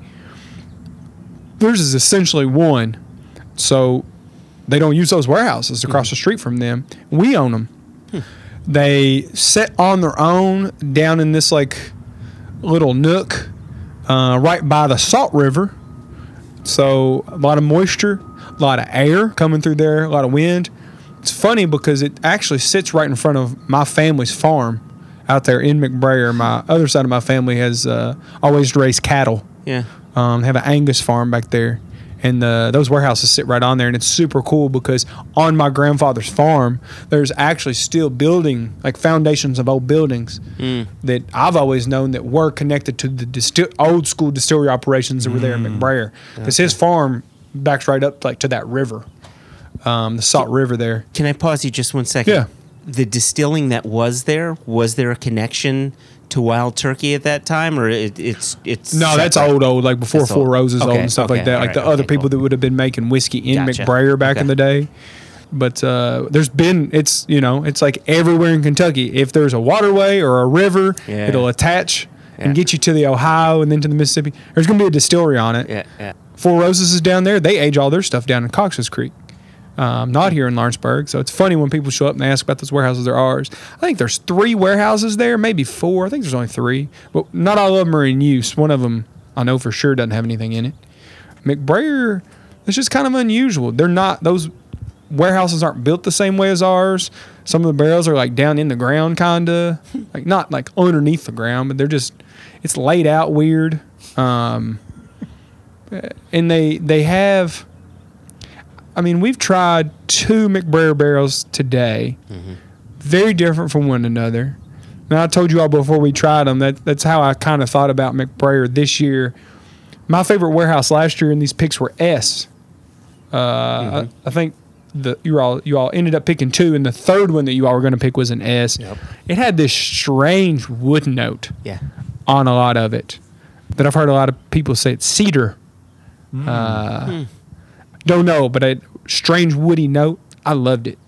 But every single pick I tried from there, I either loved it or I did not like it at all. And I feel that way about these McBrayers. They vary so much and they pick up a little bit of a darker and deeper flavor than I would say other barrels have, at least the ones this year, at the same age. Like the, the whiskeys we were trying out of McBrayer, they're just eight years old. If I would have blind tasted them, I would have thought they're at least 10, Yeah. maybe 12 Yeah. Yep. uh, on the flavor profile. Where we also tried some Tyrone Fs. I thought the opposite. They taste like eight year old whiskeys. Yeah. Yeah. Not in a bad way. Yeah, great It just- drinkers. yeah, easy, sweet.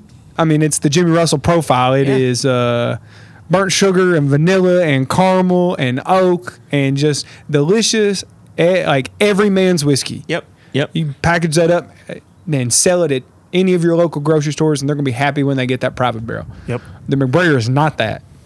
I didn't think it was very sweet. Uh, it is very complex. It is atypical or off profile um, to most of our other stuff, and the samples vary way more than they do on the stuff from from these Tyrone warehouses, Yeah. K or F. I am a little bit confused with K this year. I mean, this is the type of stuff that Jimmy's always told me. You got to be you got to be around here for 50 years before you can figure it out. I guess he's right because in my mind, the last time K came around, there were these like awesome. You got one or two things. You got this crazy like red fruit bomb um, that I would have bet you at the time somebody did something to it, like poured some kind of a flavoring component into the whiskey. Interesting. It Yeah. was that extreme. Yeah. Or it was like a Snickers bar, chocolate and caramel and Yeah. peanuts and Yeah. um, a dessert, you know, chocolate cake, pecan pie, that type of stuff.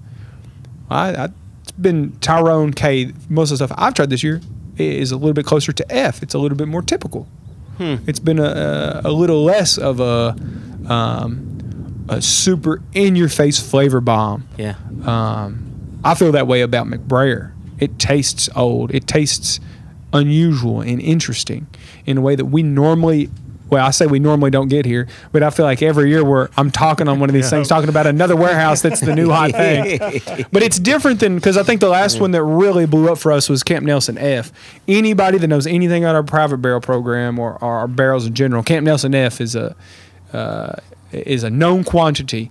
And we were talking earlier. I think it might be the best warehouse we've ever had in the program because of the consistency of the barrels. Almost every Camp Nelson F barrel I've had's really good. I've never had a Camp Nelson F barrel that I was like, what is this? Yeah, I gotcha. In yeah. the way that we're sitting here drinking a bottle with a red top on it. Yeah. So we've been calling it red top. This red top McBrayer B. What is that? You know, uh, Yeah. it doesn't taste like anything else we've tried today. We tried a, I guess it would be a, what a eleven year old barrel in there, just about. In October 09. will be 12. Yeah, Yeah, almost 12, 11 year old barrel in here from Camp Nelson A. And we sat here and tried it. And I think one of the notes was uh, grape, like a medicinal grape flavoring, Yeah, yeah. uh, like a cough syrup, and not in a bad way. Uh, and there was this like strange dark fruit, a grape, a it's purple nurple. uh, a plum, a blackberry, Yep. uh, uh, a sweet, bitter, tart fruit kind of note. yeah. What is that? I don't know. Yeah. I wish like that's the type of stuff where aging, maturation is so much more interesting to me than anything on the distilling side of things. But you all both asked, what's the why? There is a why for everything, a how and a why for everything before Yeah. it goes into the barrel. In the barrel, we know how it happens. Yeah. we know the process of esterification where certain alcohols can meet with wood and oxygen and they form these long complex flavor chains that turn into stuff like uh, apple pie or uh, depending on the distillery banana or peanut. And i don't even have to tell you all what distilleries i'm talking about when i say banana or peanut you all already know um, we know how that happens Yeah. we don't know why Yeah. that one tastes grape-ish Yes. and the the we tried four barrels they were all made on the same date they all aged in the same warehouse and none of the other three had anywhere close to that same note At, at all. i didn't even think any of the other ones were even fruity Yep. No. Um, and and we don't know Yeah. why that barrel and to me that's so cool that's the interesting part about doing this and why i hope i never have to give up this private barrel program. Something dad has always said like well when i stop doing that i'll retire. Yeah. because it's it's the one place where we kind of get to be the little guys again. Like I, I am extremely jealous of small distillers.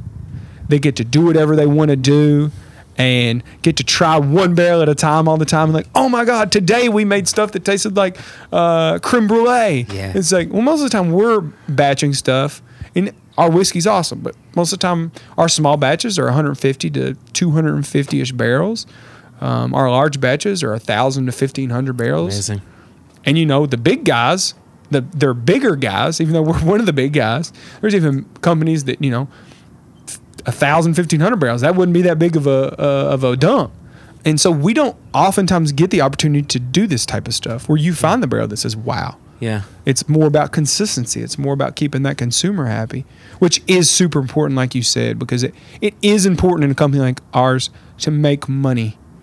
Uh, and I really mean that, especially for Lawrenceburg. I'm not get on like the Lawrenceburg soapbox because I do this a lot, but me and Dad have said, you know, if we ran the distillery, everything would be 15 year old and uh, it'd be 15 year old whiskey and 12 year old rye, and it'd all be age stated and non chill filtered and barrel proof, and we'd release, you know, 10,000 bottles a year, and it'd be awesome. We'd win a bunch of awards. We'd be on the front of Whiskey Aficionado, all that stuff. But there's 200 and some people from Lawrenceburg Yeah, that have jobs here. Yeah. Not a single one of them would be employed. It'd be me and Dad having to do it because none of that. It wouldn't, you know. Yeah. Uh, and I and I I will. This is one thing I'll give us credit for. I, I think we do a good job of kind of towing that line uh, of making really high quality traditional whiskey. But also doing a pretty good job of it and making some pretty interesting things. But without this private barrel program, I don't know if people would get to try our most interesting stuff, to be honest. Because when I think of the most interesting or off profile crazy turkeys I've had, it's come from a private barrel. Yeah. Yeah. Yeah. Or something that somebody will say from the lab, and be like, "This is disgusting. I want you to try this." but that stuff's pretty interesting too. It's not very good, but it, it sometimes It's is super interesting. Yeah.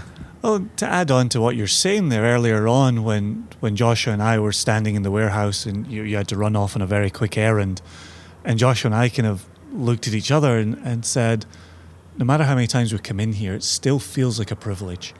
And getting to go through those different flavor profiles and to explore those different Rickhouse flavors it still feels incredibly special each time. And to have your the program, right, the single cask program, the cask pick program, uh, we would hate to see that go away as well. And it feels like such a connection to those who would geek out on the wild turkey single casks. And so, well, as always, we thank you for opening your doors and allowing us to, to walk through them. Uh, I mean, we're me and Dad are just as excited to see most of the people come in here. You, know, you heard that quote? Yeah, most people. I know. I was just gonna say, that- I'm wondering which the- side of those that words fence are we're standing on. intentional. Okay. Uh, no, I, I'm kidding. I'm kidding. Um, I don't know about dad, but, uh, but no, it, it honestly, I, I really appreciate you saying that because the way I've always thought about it is it's, um, I want to give people the experience here that I would want somewhere else. And what I mean by that is the people in this industry, shout out to Steve Beam uh, out of Lebanon. I remember when I first started here, I called him up because I'd met him at a whiskey fest, and he was like, "Come down to the distillery, come check out the weird stuff I'm doing. I'm like doing a barrel a day." Yeah. He's he was fermenting in open top barrels, A- and uh, went and hung out, and he just showed me everything that was there. Or, um, you know, it's been a while. It was before COVID. I went to uh, to Willett and, and hung out with Drew, and it was me and Benny and my cousin Joanne, and he just took us in a rick house and was letting me try stuff out of a barrel that I remember telling him like, I, I, this one's awesome, this one's not, you know, and him just dying laughing and like giving me more samples. I want you to try this cool thing, Yeah. and uh, I've been fortunate enough that because of who I am, I've got to do that a lot of places, and everybody always treats me real well. And being who I am, it's hard to tell if it's genuine sometimes, right? Are you just treating me this well because I'm related to Jimmy, or because you actually like like me being around? but regardless, I want people to have that same kind of experience here with me and Dad. That um, you're coming to our house. You, I'm, Yeah. uh, we want you. I want you to see the man behind the closed door. I don't want there to be, you know, it's the what is it? The man behind the curtain in Yeah. Wizard of Oz. I don't want there to be a curtain. Yeah. I want you to see the man. So please come here so we can, you know, tell you stories that's going to embarrass each other and and drink whiskey right out of the barrel and. You know, just like today, we were walking around. What are these barrels doing here? I don't know. Let's call somebody and see if we can open them up. We could, you know. that doesn't happen in too many other places, and it's that type of stuff that I think really makes this program special. I'm working on a project right now to try to, to take this program to the next level, see what else we can do. And uh, one of the things they wanted me to list out were what are the what are the threats to this program? Well, what could cause this program to, to lose momentum, lose its steam? And uh, the two things I, I really think could happen: one, take away our involvement. Uh, if you took Yeah. sp- specifically Dad, Yeah. out of this program, I think it'd kill it. It, it was so cool coming to these for the first time. Before I was really involved, I just got to tag along with dad. So I did that for a while, just tagged along.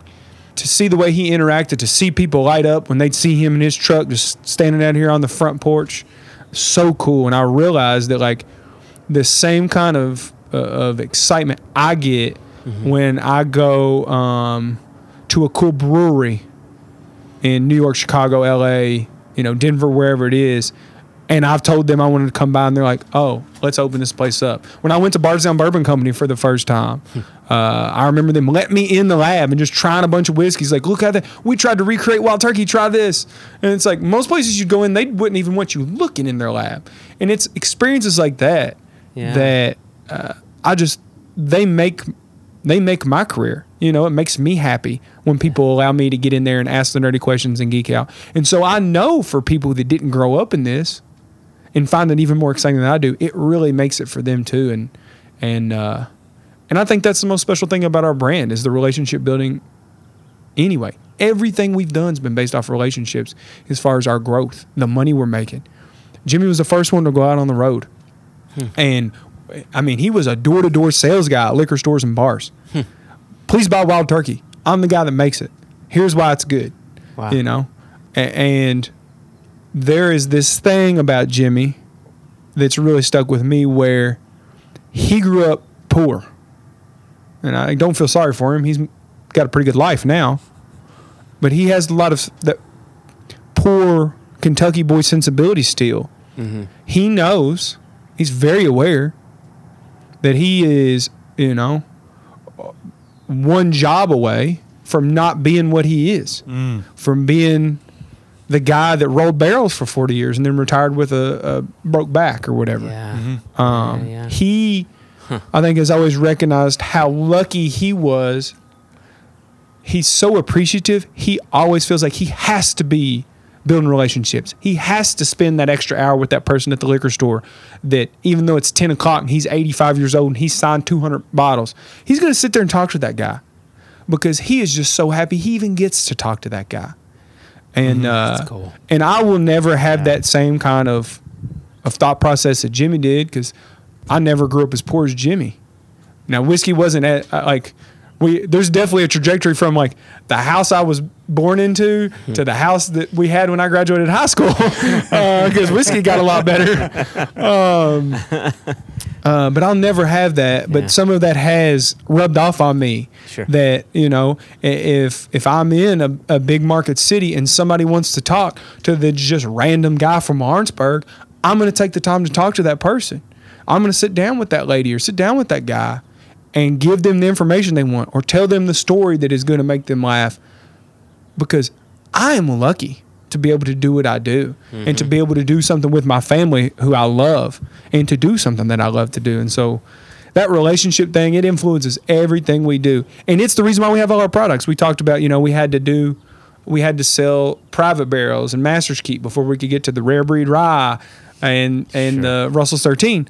Well, the reason that exists is because the people listening to the podcast right now and you all it was people writing Campari emails and getting on Twitter and getting on Reddit and getting mad when they do certain things or, you know, uh, mad that they didn't do a certain thing.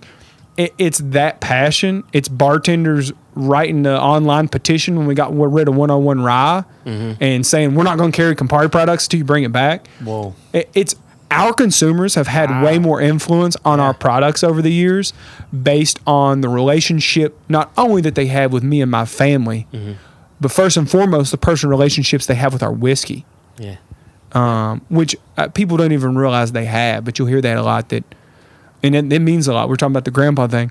I, I drink one-on-one because the most important person in my life was my grandmother and she drank one-on-one. We'll hear stuff like that a lot. And that's not a relationship that person has with me it's a relationship they have with the whiskey. Yeah. Yep. and, and to me that that's like the coolest thing. And there's a lot of people right now with relationships with whiskey and a lot of it's us uh, ours. It's us. And uh, we all just feel super lucky that that the bourbon nerd scene the uh, vintage whiskey scene the on-premise scene bars and restaurants the people that i have always kind of looked up to as far as like well, whatever they're drinking is probably pretty good. They have really embraced our stuff and, and ran with it and built their own personal relationships with our whiskey and preached that to other people. Yeah. Our current brand ambassador, Benny Hurwitz, he's one of two of our brand ambassadors. The other one's my cousin Joanne. But Joanne got the job because she's my cousin. she was born into this, Yeah. uh, kind of. Grew up in Tennessee, but a lot of respect for her because I grew up right here. It's super easy for me to get into this. She grew up right outside of Nashville, Tennessee, came up here to the University of Kentucky, got a summer job here, and just never left. So she fell in love with it almost as an adult Yeah. which I think's harder than what I did. But Benny, even, you know, uh, even further that way, he was somebody that fell in love with wild turkey and was just in Washington D.C. telling everybody, "Why aren't you drinking wild turkey?" Yeah. Yeah. You know, people would show up to Jack Rose and they'd want some, you know, a, a certain 23 year old whiskey, and Benny's like, "No." Uh, have you had cheesy gold foil? you know, right. It's even cheaper uh, and it's vintage. Um, and he would lead USBG classes and he would show up Yeah. to things here at the distillery or throughout the nation and built a relationship with me and my family. And like we, the only guy that reps our brand that's not a Russell is somebody that just built a relationship with us. And so uh, that kind of stuff matters. I mean, everything from doing barrel picks with you all to most of my best friends in the in the in the industry, some of my best friends in the world, my girlfriend, all this stuff is based off of whiskey. It's Yeah. relationships I built through this awesome liquid, Yeah. this kind of thing we all love and share. Yeah, the relationships in the community are probably the thing that keep us going. So Yeah. So let me ask you a darker question. Oh, All right. That that I know some of our listeners are probably passing through their brains right now, which is talking about community, we're talking about the people, we're talking about the love affair and the relationship with the whiskey. At the same time, this hobby is getting a little bit of a flipping problem where the passion might have run amok and people who have access to some of these bottles are grabbing them up and then selling them on for multiples of the price they paid. Do you I, I don't want to lead you too much with the question but what do you think the future holds for that corner of the the enterprise the hobby hmm. the industry? The the worst of the offenders in that group I don't consider part of our community. Right. Because they're not in it. They're in it to make money. Yeah. I, I mean, it's it's where the world is. They're just doing to whiskey what people are doing with NFTs. It's the same type of thing. Wow. Um, Yeah. They're doing the same thing to whiskey that's happened to sneakers. I like shoes. Uh, I can't buy any shoes I like because somebody writes a program to be able to buy a shoe the second it comes out and then they sell it for $2,000 online. Mm-hmm. I don't discourage people from selling secondary whiskey. If that's what you want to do, cool. I got a lot of friends that sell whiskey on the secondary. But I definitely think that there's a way to go about it. If you're taking a whiskey, and you see this a lot, if you're taking a whiskey, um, but I mean, this is just capitalism a little bit. If you're taking a whiskey that you know is about $300 in worth, and it's a vintage, and you want to make a little money and you sell it for $400, and somebody buys it, so be it. Cool. That person's buying it to drink, cool. But if you're buying whiskey from a guy and you're in the know and you're buying it for 300 and then you're selling it to somebody for a thousand, I don't like that. I don't. Because I am a believer that this stuff is supposed to be drank. This is this is a consumer good. This is supposed to be consumed. This is not. This isn't even a sneaker uh, that is that is to be worn and shown off. This is not a trophy. This is. And if you buy whiskey to put on your shelf and just sit pretty, please give it to me. I will drink it. You can fill that same pretty bottle up with iced tea, and no one will be any the wiser. Um, if you're buying whiskey as an investment, you do you. Uh, I don't think that's the right way, way to be thinking about these products. There are other things you can invest in. Trust me, that is safer, that is going to make you just as much money in the long term, and you're not keeping a product that should be consumed away from people that will consume it. And that's the thing that I hate is some of the best whiskey, and I think y'all agree, some of the best whiskey in the world is vintage. Mhm. Or it's harder to get, just rare in general. And, and that's everything from modern hard to get bottles like Japanese whiskeys to uh, vintage stuff like um, 70s and 80s Wild Turkey to Scotch from the eight, 17 or 1800s. Yeah. Some of the coolest, most interesting whiskeys in the world. I wish we were in a place where most people that wanted to try them could get the chance to do so and wouldn't have to put a second mortgage on their house or um, now i'm lucky enough that i'm in kentucky and i will say this to you listening if you want to get into this world if you want to drink these crazy whiskeys that you think you'll never get a chance yes you will ask talk to people mm-hmm. join a community mm-hmm. Yeah. it doesn't matter if you're in Lawrenceburg. This is well, this is not the middle of nowhere because it's in the middle of two cities, but this is small. I mean, this is a ten thousand person town.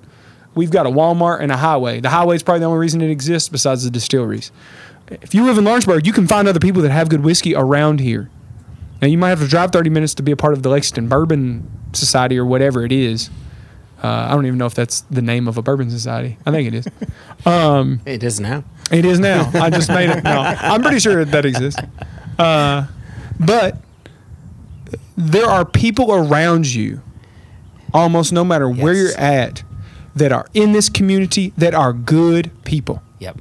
Agreed. That Yep. that honestly, um, most of them are just itching at the chance to find a newbie and be like, "Let me show you something, my guy," Yeah. uh, or or my lady, like, "Let me give you some BTAC from ten years ago that will blow your mind. Let me give you this twenty-something year old uh, bottle of whatever esoteric whiskey it is, or e- even just I've never had whiskey before, and the person's like, "Let me open up a bottle of rare breed. Yeah, Let me open up a bottle of uh, of this private Knob Creek pick that we got that's 15 years old. It doesn't have to be super old. It, it could be you know a single barrel of Four Roses that you thought was interesting, but but there's somebody out there that will let you try this. You just have to be also a part of the community. And that's one thing i do like about whiskey is that um, i see all the time somebody will be online and they're like man i never got to try the 98 that's a bummer it's the one whiskey i've always wanted you know it's my bucket list whiskey and they'll say that online next thing you know somebody sent them a free sample in the mail Yeah. One hundred percent Happens all the time. One hundred percent.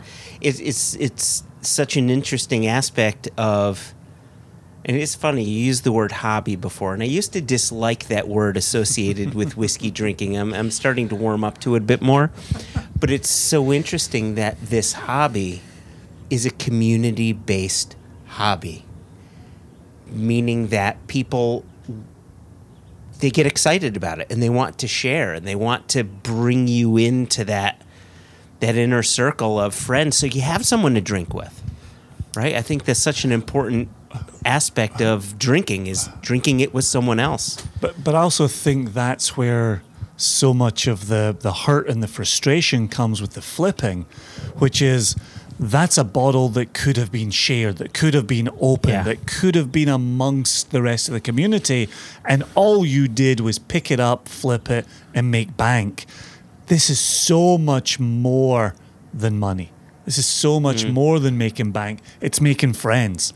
It's growing a mm. community. Mm-hmm. It's a it's a memory. I, th- I think, especially with food and beverage, my my fondest and probably strongest memories are things that I've ate and drank, and the people that are associated with those Yeah, yeah. foods and drinks. Absolutely. And the thing that I hate, uh, and I will, I'm calling anybody that's listening that does this stuff. I'm calling you out. Stop it, please.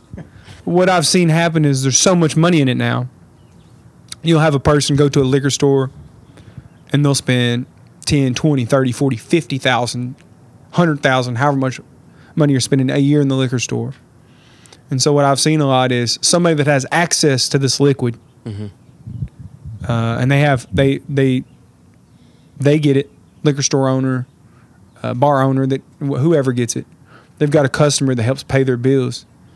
Well here i'll give you this bottle without anybody else even getting a chance. Yep. and a lot of times it's that type of stuff or sometimes it's the it's the owner that's taking that bottle and then flipping it online yeah it's it's Yep. it's when no one else gets a chance that I don't like it. Now, if you have a super rare whiskey and there's only a thousand or so bottles in the world and you're selling it online at a bunch of money because you bought it for a bunch of money, I get that. But it is the uh, it's the fact that like, and I know Sazerac and Buffalo Trace has come out against this stuff, so I'm not saying anything against them Um, because I know they get frustrated at times. You're taking a product like Blanton's, which is not an extremely expensive product. And for most people that don't have connects in the liquor world, Yeah. they got to spend hundreds of dollars online for it. That is so Crazy. ridiculous. Yeah. And that is not the way to do it. It is not. So if you're selling secondary or if you have like rare and vintage whiskey or if you're a shop, because there's uh, one shop here in Kentucky, there's a lot of shops out in California that do that, that sell specifically rare and vintage goods. It's going to be high priced because it's rare and vintage. But the difference would be a liquor store owner that's getting modern stuff and then it never hitting the shelf Yeah, ever. ever. It's Yeah. either going to your best customer or uh, it's going to your uncle or whoever it is or yourself who's flipping it online. And that's the wrong way to go about it. It's when you're keeping everyone else out of, uh, with, you know, they don't have an opportunity to even try the liquid they want to try. Because that's what this stuff is made for.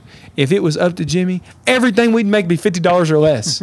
yeah He, he he doesn't even like that we charge 150 250 sometimes for our bottles he does not like it because to him $50 is still expensive he drives a Yeah. 90 uh, 98 ford ranger candy apple red. Uh, doesn't even have like real back seats. It's got those back seats that when you sit in them they turn towards each other. So you gotta you know you're knocking knees with whoever's sitting in the back with you. And his house might be worth $100000 because he's a creature of habit. He's had the the the house for forty or fifty years, and uh, you know, the car's a vintage now from '98. Uh, that's I think how much it would go for Jimmy Russell's 98 God. Oh, vintage it truck. would Yeah. actually. Wait, Six maybe- digits. Sell Wait, with no, no, no, wait. I disagree with everything you have said. Anybody that wants to buy Jimmy's truck, hit me up. but yeah, I agree. There's, there's definitely. Well, I mean, this happens in every industry that starts making money. But for anybody that that's their main goal is to make money, you're not in my community. Yeah. You're not. Yeah. Yeah. I got friends that sell stuff secondary, buy, sell, and trade. When I go to their house, they open up those good bottles for me. Yep. They're in my community. Yeah. And I'm not just talking, they don't have to open them up for me. But if you have nice liquid and you don't share any of it, or you don't enjoy it yourself, even, you can be a curmudgeon and not have friends. That's cool. uh, I got people in my life like that. And sometimes I feel like that. So like, I don't want to see anybody for a week. Open up that bottle and drink it. What are you doing? Yeah. Yep. What are you doing? Invest in to something else. Just get out. G- go away. Like get out. It, it's the it's a disgusting side of uh, the type of economy we're in. Is I can't buy a PlayStation Five if I want one because there are computer programs that people put on there that will but be VPN to look like they're coming from all over, and they're buying them up right away faster than a human being could get them. And so now I got to get on StockX and buy one for eight hundred dollars. I'm not doing it. You and me both. I keep looking for PS5s. Like there it is on StockX for seven ninety eight. yep, you've been looking at the same. Me, me and you have been looking at the exact same PlayStation. Uh, but the, the whiskey has turned that way. Yeah. Sneakers have yeah. turned that way. Any luxury commodity good in America right now, there's some tech savvy twenty something year old dudes who are making some money off people with uh, m- m- got more money than sense. Yeah. Yeah. Yeah. Um, I hate it. I hate it. Shame on y'all. Yeah. and they don't care. They're laughing to the bank. You know, Yeah. I got my money. Uh, but as far as whiskey's concerned, it, whiskey is not the same as video games or shoes. You can play that video game later. It's going to be the exact same video game. That's why I don't care about the PlayStation Five. I could have paid twelve hundred bucks last year when it first came out. Mm-hmm. I could pay seven hundred and fifty dollars right now and get one. I don't care. Yeah. I can wait till this Christmas hopefully and Yeah. find one. If I Yeah. don't, I'll wait till Yeah. next. Christmas. I'm gonna play it.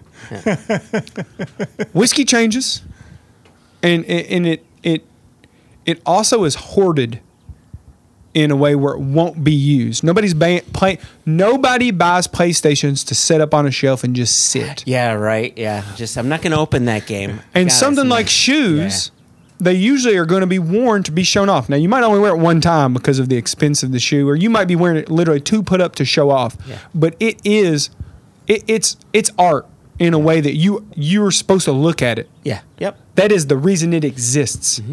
Because when you're buying five hundred to thousand dollar pair of shoes, it's not for function. No. You're It's not for hiking form. in them. Yeah. It's for Yeah. form. Yeah. One hundred percent. you, You're not buying a hundred dollar pair of vintage Jordans to go play basketball in at the Y. You're not. Well, I'm not. Yeah, somebody might be rich enough to do that. Shouts out. Uh, but whiskey is made to consume, to enjoy, and the fact that it has turned into this almost NFT like thing, it's disgusting. Yeah. Yeah, yeah. So I, I, I, I don't hate everybody that sells whiskey online, but I hate everybody that uh, that keeps others from being able to get it. Yeah, and that, and that's and and that's been our stance is, you know, when we when we do two barrels with you, you're going to have 150 bottles per barrel, 300 people. We've got around 9,000 people desperate for that, and they're they're simply not all going to get it, and um, and it's when we have nation members who see other people flipping it, and they say. I would have paid you my 101 and I would have opened it the second I got it. And I would have shared it with friends. But the only way I can get it is if I pay this person 500 bucks or 800 whatever it is and, and you can understand the frustration. So I, s- Absolutely. I see exactly what you're saying. Um, and it's just, I mean, it, something we're all dealing with. Yep. Us less than Buffalo. Um, that. Yeah. Everybody less than Buffalo. Yeah. Yeah. But everybody is dealing with it to some degree. Mm-hmm. Everybody's making something that's being flipped right now.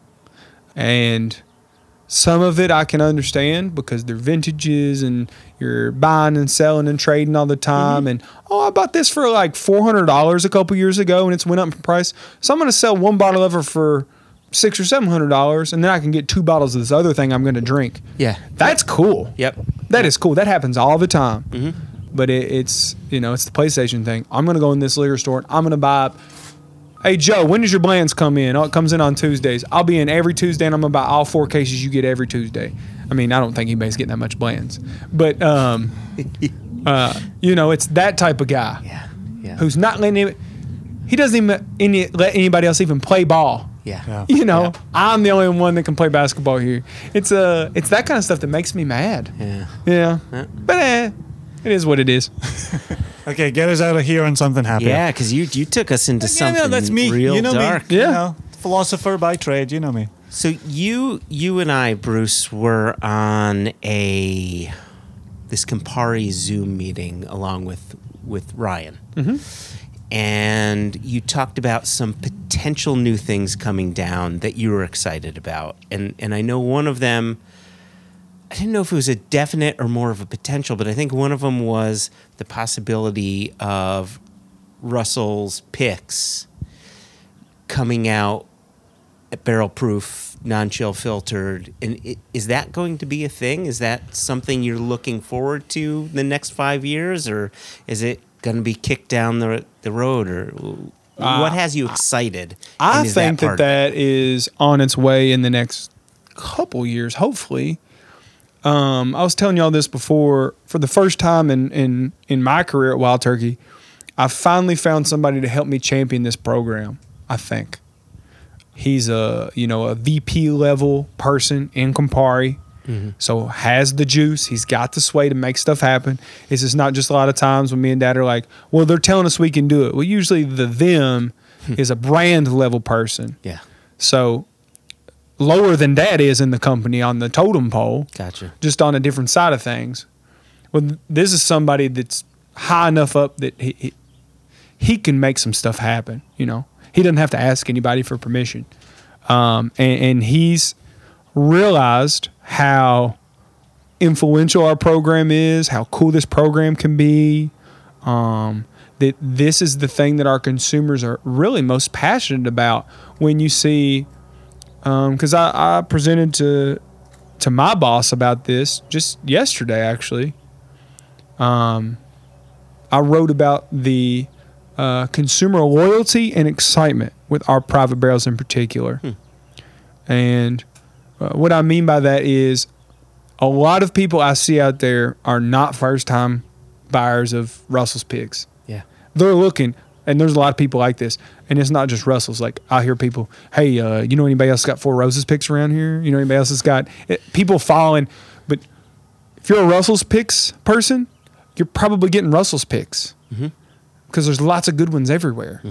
Um, but there's also excitement around this stuff that we see that doesn't even really happen for most of our normal releases where you'll see somebody write some kind of a review online. It'll be getting 99 out of 100, and they tried, you know, Joe Schmo Green Hulk 7 Russell's pick from Des Moines, Iowa. yeah, yeah. Um, and it's the best. And you know what? It might be the best Russell's barrel. Because honestly, like most of the best ones that I've ever had, even though like there are certain people, you all are certainly a group that I think always does a really good job picking your barrels. There are other folks. Uh, we've talked about Jamie Ferris earlier today. He's picked some incredible barrels. There's been certain bourbon groups that have picked some incredible barrels. I remember one from Blackout, the bourbon group, that was really good one year. But most of the time, it just comes from a mom and pop liquor store that got in here with dad on the right day, and he just happened to roll out the best barrel. yeah. And somebody be like, and you know, and and David Jennings or, or our buddy Ryan that we're going to drink with a little bit later on tonight, or a couple of my buddies from Moonshine down in Austin, somebody like that that knows me and knows that I'll be into. it, Be like, have you tried the barrel from Liquor Warehouse Four? You know, uh, from Yeah. some random small town.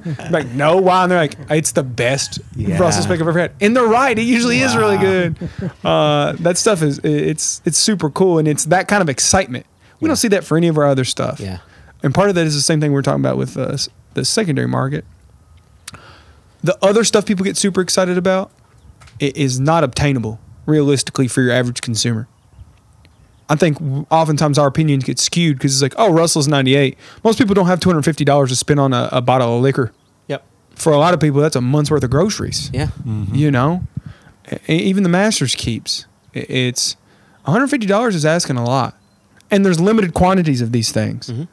These Russell's picks, if you've got a decent little liquor store near you, they're going to have some kind of a private picks, probably pretty good. Might be us, might be Sazerac, you know, might be Beam. Beam has put out some insane um, picks. I, I'll be like, how old's that Knob Creek? And somebody will be like, 15. Like, They're giving 15 year old barrels away. What are they doing? and it'll be really good. Yeah. Um, that stuff I think is like, it's so much easier to obtain. It's so much more realistic for your average consumer to get a hold of, and it's honestly just as good a lot of times as these super rare. Don't kill me, Campari. Everybody, please go out and buy this year's Masters Keep, but uh, which will be excellent, like all our other Masters Keeps are. And they are they're more unique, right? They're they're a packaged on purpose product compared to private barrels are accidents, complete accidents. We didn't go in trying to make any of these. They just ended up that way. Yeah. oh, I like that. I like that view of it. Yeah. Uh, and so these are honestly usually just as cool a lot of times. And it's a Russell's pick. You can go get it for 50 or 60 bucks. Yeah. It's that's super cool. You can go get a Four Roses pick. You can get just about all these picks for less than a 100. And to me that it's it's so neat and the if you're a whiskey nerd and you're like me and don't have that much money, uh, that's where it's at. Is asking the other whiskey in another part of the community yeah. um, oh, what liquor store do you go to? Who do you trust to get your private picks? And Yeah. and uh, I mean that's a reason why people get online and go crazy for your all's picks.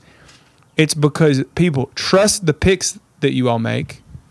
They trust in your all's process. They trust in your all's palate, and they know it's going to be good. And um, if you can find that person locally, you've won yeah. you've won. Here in Kentucky, there's a, big box chain store that does, I think, does a really good job. There's some mom and pops that do really good jobs. Mm-hmm. It's finding that one. There's one not that far away from my house.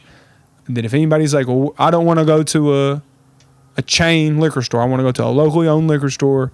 Who's going to have a decent mm. selection and who's going to have some cool picks? I know who to tell them because that person's been doing it forever and they're in the community Yeah. Right? Yeah. And it's affordable when you go in there, and they're gonna and they're gonna tell you their opinions. Oh, we think this one's even better than this one because it's got. That's the stuff to me that's so cool is when you walk into a store and they're also in the community, mm-hmm. right? Mm-hmm. They're like, oh. You wanted this? No, no, no. Let me tell you about this other thing I've got going on that's even cooler and cheaper or cooler and then the same price range. Yeah. Uh, it's complete opposite of some of these other liquor stores around here. I was in one not too long ago. I walked in. They did. I mean, they don't know who I am. I don't walk around with a name badge or anything. um, but I walked into a non mom and pop liquor store, and I was picking up some stuff for a training. Uh, believe it or not, I don't get any whiskey for free. uh, I got to go and buy it at the liquor store like everybody else does. Swipe a card. Well, I went in there to get a couple bottles of Russell's and a bottle of Longbranch 'cause I'm doing a training. And the lady sat there and tried to upsell me on a, a competitor's brand for like 20 minutes when I was just trying to leave. Like she wouldn't even let me leave. She was desperate for me to get that upsell. Uh, Was there some of- employee bonus on the upsell? I don't know, maybe, but it's one. It's I just wanted her to leave me alone, and it's a c- complete opposite experience I have a lot of times in Kentucky, where I'll pick up a bottle, and they'll be like, "Why'd you get that? Oh, that's cool."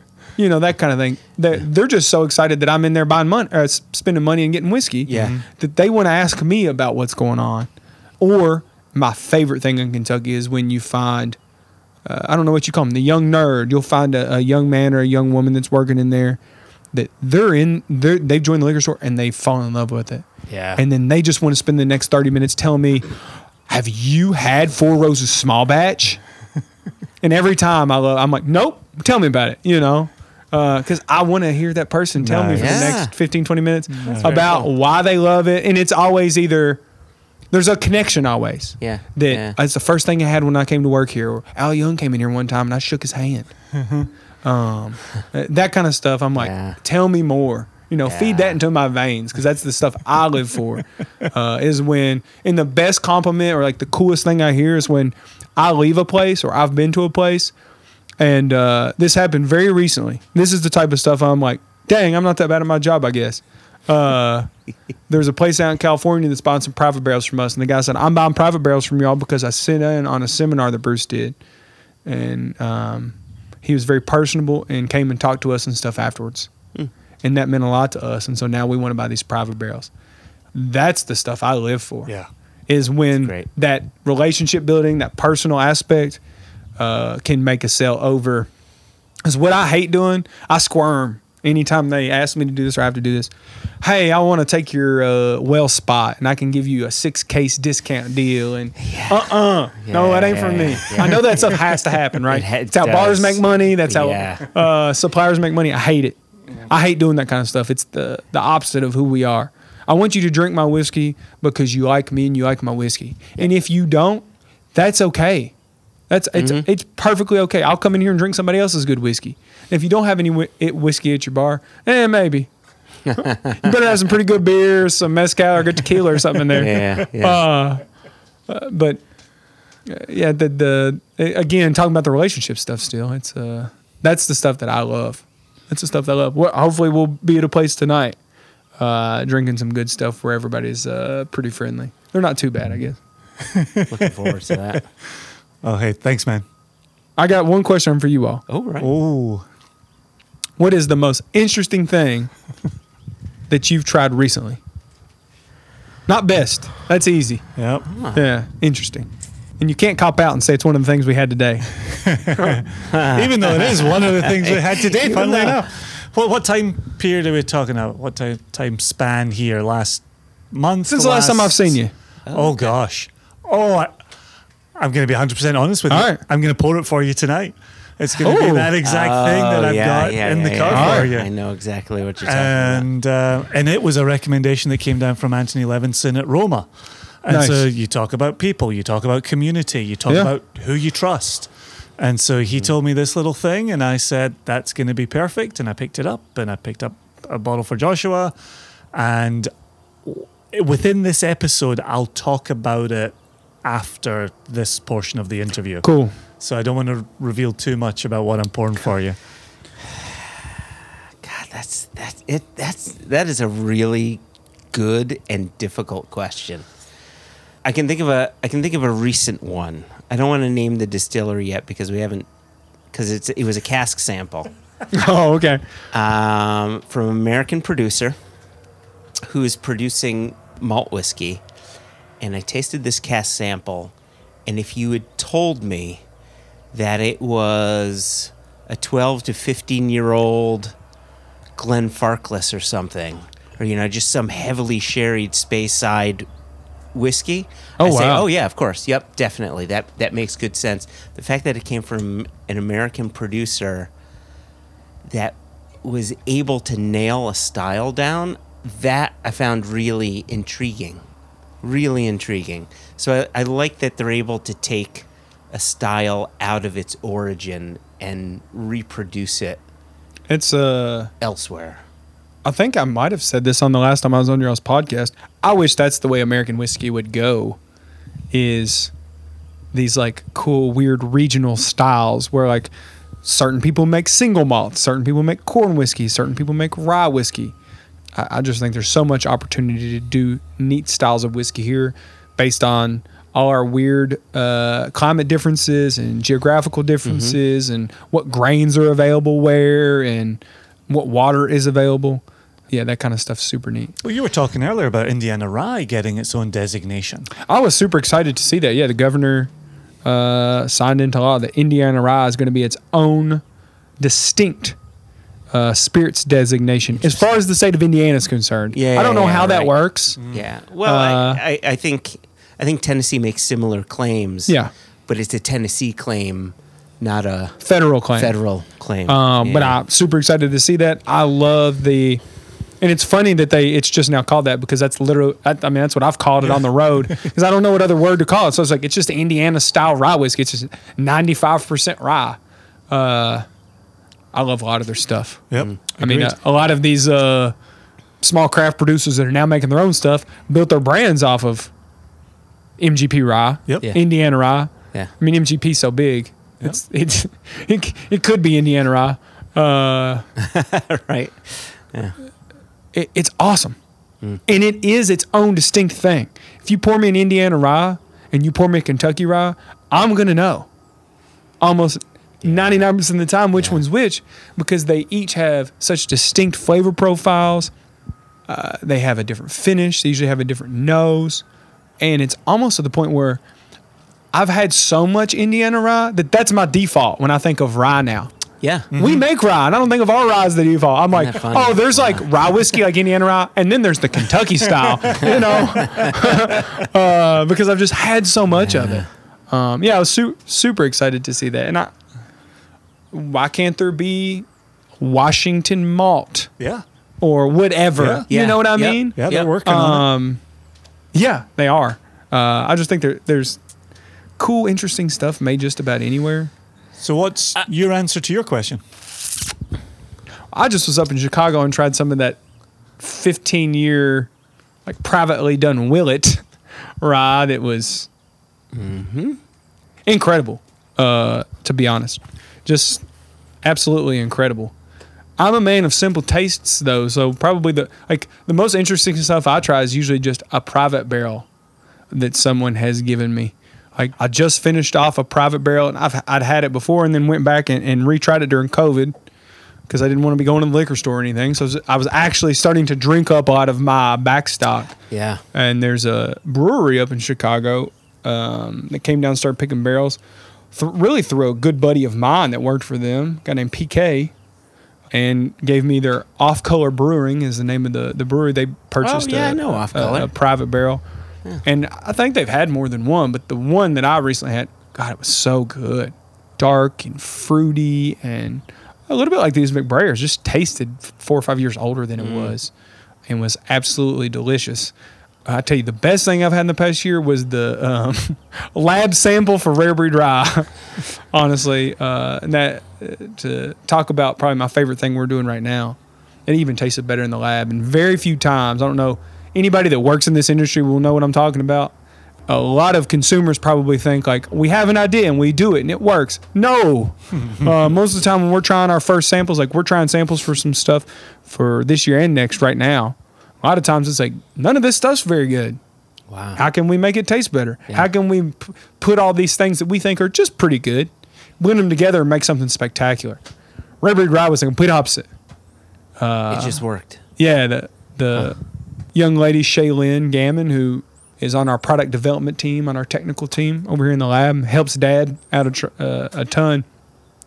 Helped me and uh, or had me and Dad come to the lab to try samples. The very first day we tried it, I was like, "Oh, wow, oh, this stuff's good." That that might be the best thing. I don't know if So, d- some mezcal maybe. so, Right. so there's two things. Um, because I, I mentioned to you my most recent one. Mm-hmm. There's a bit of a head turner, but there was one, and we did that. We tasted this on a podcast, and it's a mezcal. Shit, Jason, maybe you remember the name because I don't. No. Cul-de-sac ahead. Yeah, yeah, right. Uh, but we we tasted through seven mezcals, and there was one that it tasted like it smelled and tasted like all things Christmas. Really? It was fruitcakes and pine needles and Christmas wreaths and just like Yep. It all the makes me think wonderful of things. um, like an Amari almost, like a Braulio. Yeah, yeah, Yeah. right. Like the flavors were within there, but just with an agave backdrop. Interesting. Like it was, it was, it was wild. I think Jason's looking for it now. So while he's looking for that, so once he finds it, we'll have to tell you because I know you. I definitely want some. so Yeah, you, you it's uh, to do that. well, It's like when I when I'm on the road or when I was on the road because I was at the distillery for a little while. Hopefully, I get back on the road Hmm. uh, here pretty soon.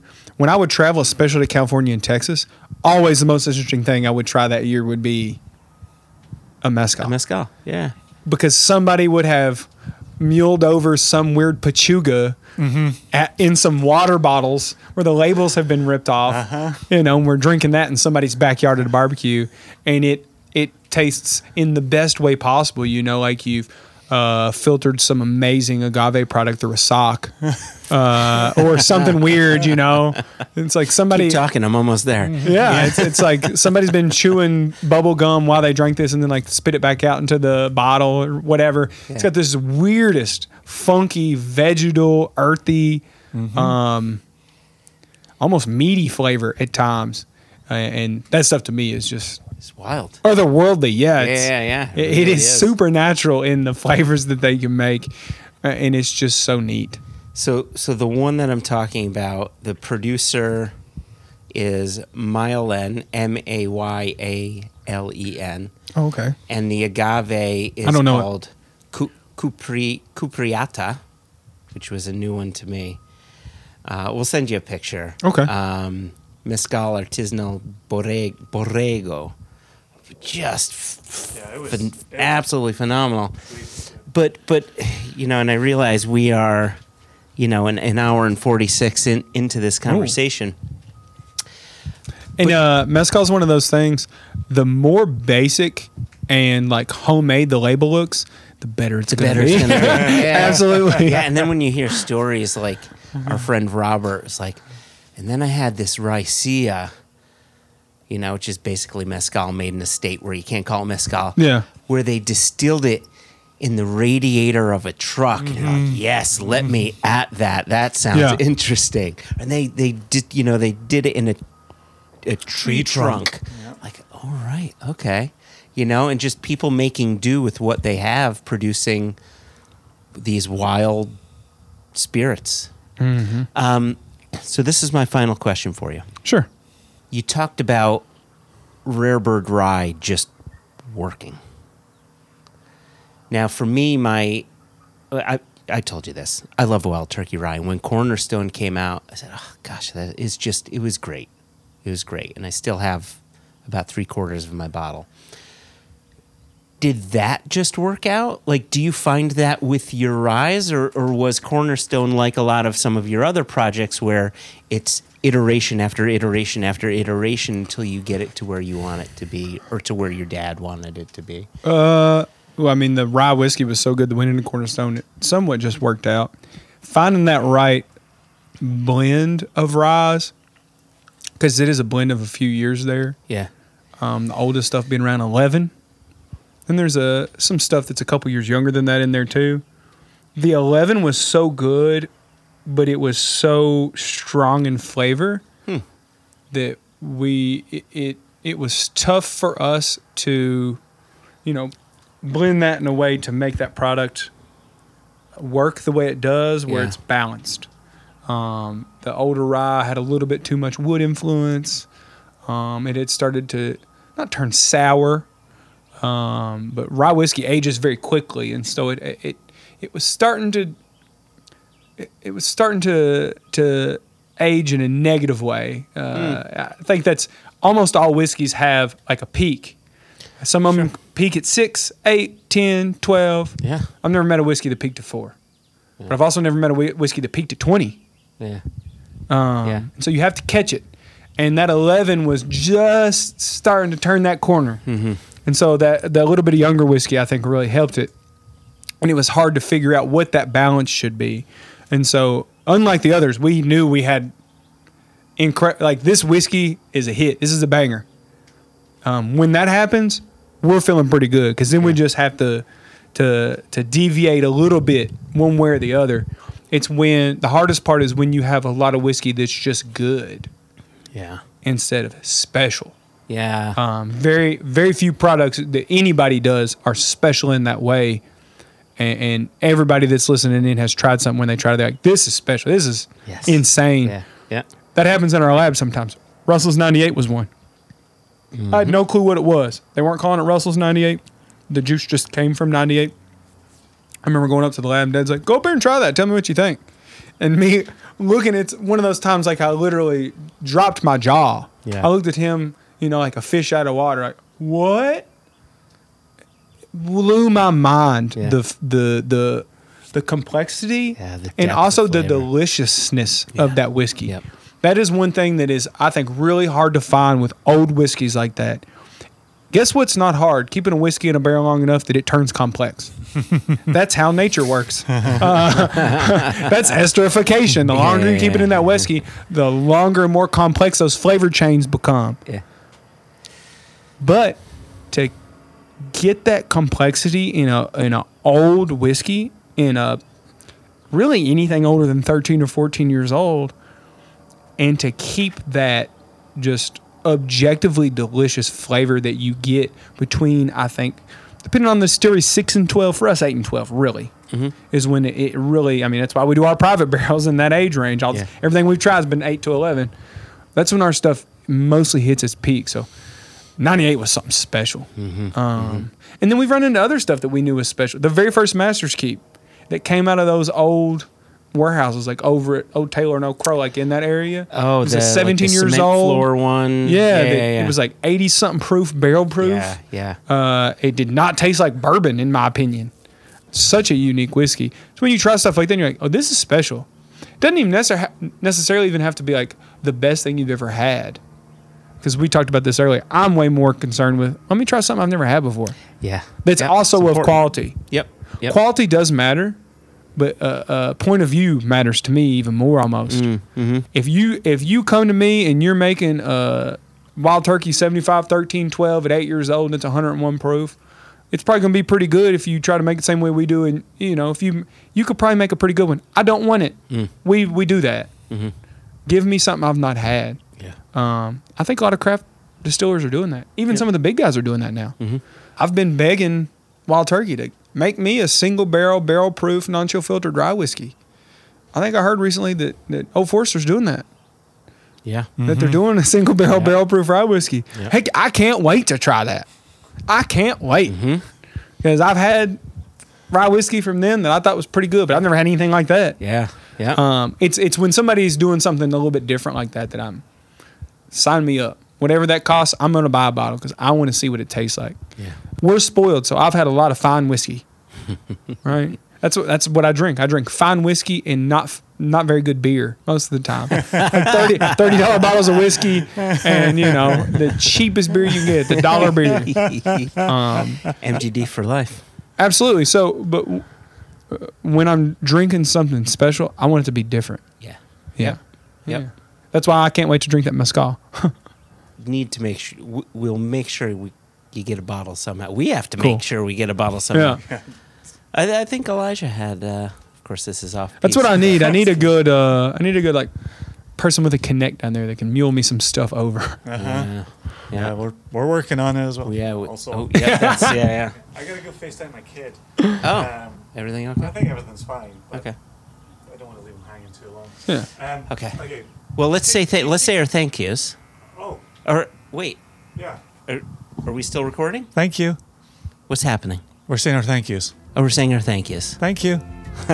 Yeah. Thanks everybody. thank you. Editing.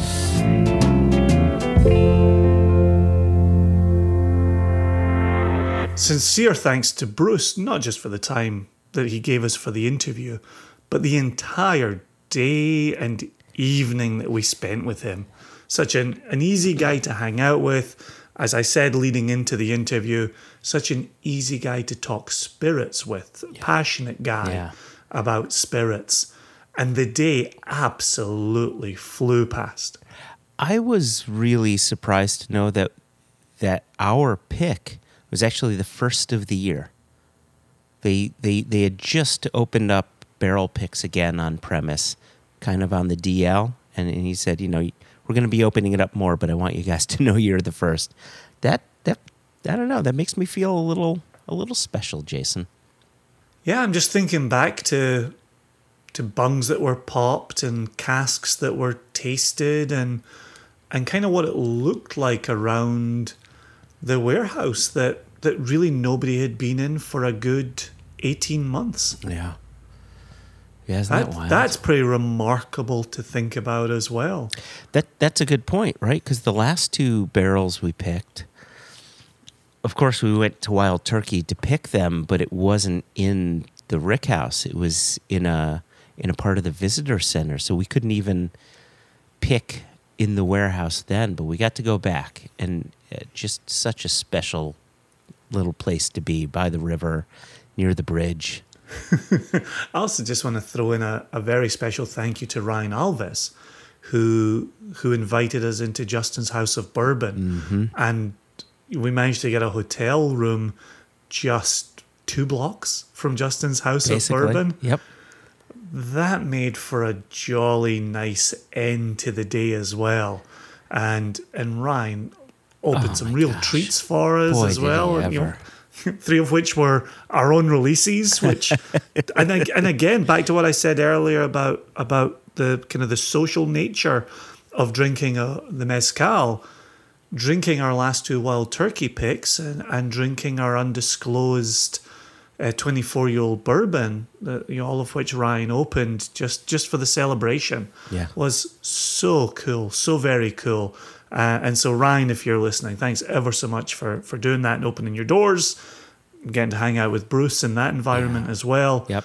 and then you and i just just plodding back to our hotel room somewhat disappointingly there was no final pint of beer uh, the, the the beer establishment had closed down had- it had shut. while while we're off Yeah, but, uh, drinking bourbon. But I was also lobbying against it. I uh, Yes, you were. It You was were, a foolishly. long. It, was a long day, Jason. It would have just ended in bad decisions. But and- the, and the like more you lobby against Yeah. a final beer, the more we have to find one. And, It- and then what did we do? Didn't we go back and drink? We went back and Uh, drank a lot. What, what did? Oh gosh, what was the um, what was the sherry you brought? Manzanilla. Uh, yes, that's right. That's right. I brought. So I had purchased a couple bottles of this um, Manzanilla en Rama by Barbadillo, and it was one that w- that our friend John Kay, right, Polish John, was was really interested in, and so he and I actually went in on a few bottles of that and about about 12 or 18 other bottles mostly variations of manzanilla and fino and and and some others and but that manzanilla was just It was excellent. excellent. What a wonderful way to end the evening. But we also included we had some cask samples that we had to go through and some things that you had tasted that you needed me to taste so we can get a green light on things or not get a green light on things. And so and you know we've mentioned this in the podcast before. You know normally when you and I select casks we're doing it together and we're doing it earlier in the day because that's when your your palate is We're not doing it at eleven thirty after a day of selecting Right. casks and then drinking with friends. However, however, uh, you know, I think we talked about this before. We enjoy tasting those cask samples at the end of the day too, because you want to see what that whiskey's doing on on a spent palate, right? On on just one that has had three meals and various drinks. Like, is it still quaffable? It, it's and and the comparison that I made in a previous episode was you're a band going into a studio, you want to hear what your music sounds like on the best speakers in the world, and you want to hear what your music sounds like on the worst speakers in the world. And if you're comfortable with both, you have a gem. And and I, the same rings true with whiskey. Taste it in the morning, taste it in the evening.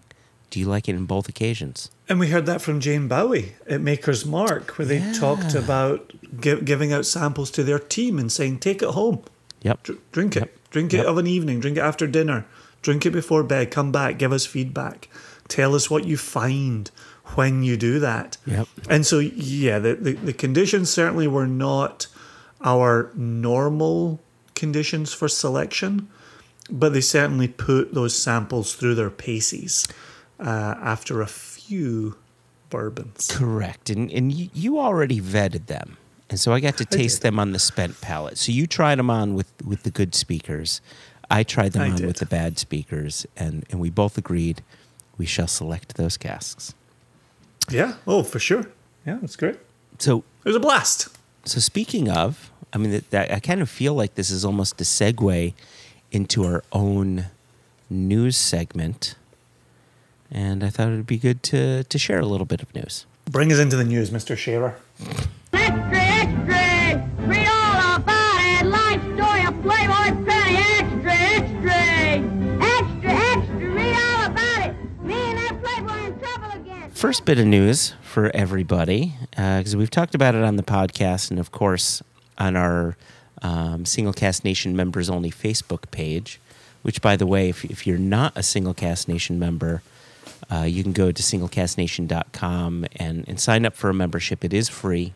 You just email first name, last name, and you click become a member. I don't know what the button is, but anyway, you register to become a member, and then once you become uh, a free member of Single Cask Nation, you gain access to our members only Facebook page, where we have a lot of these discussions, and we release information early and often on the on the Facebook page. So, if you're a fan uh, and you want to become a Nation member, please sign up and then join our Facebook group. So anyway.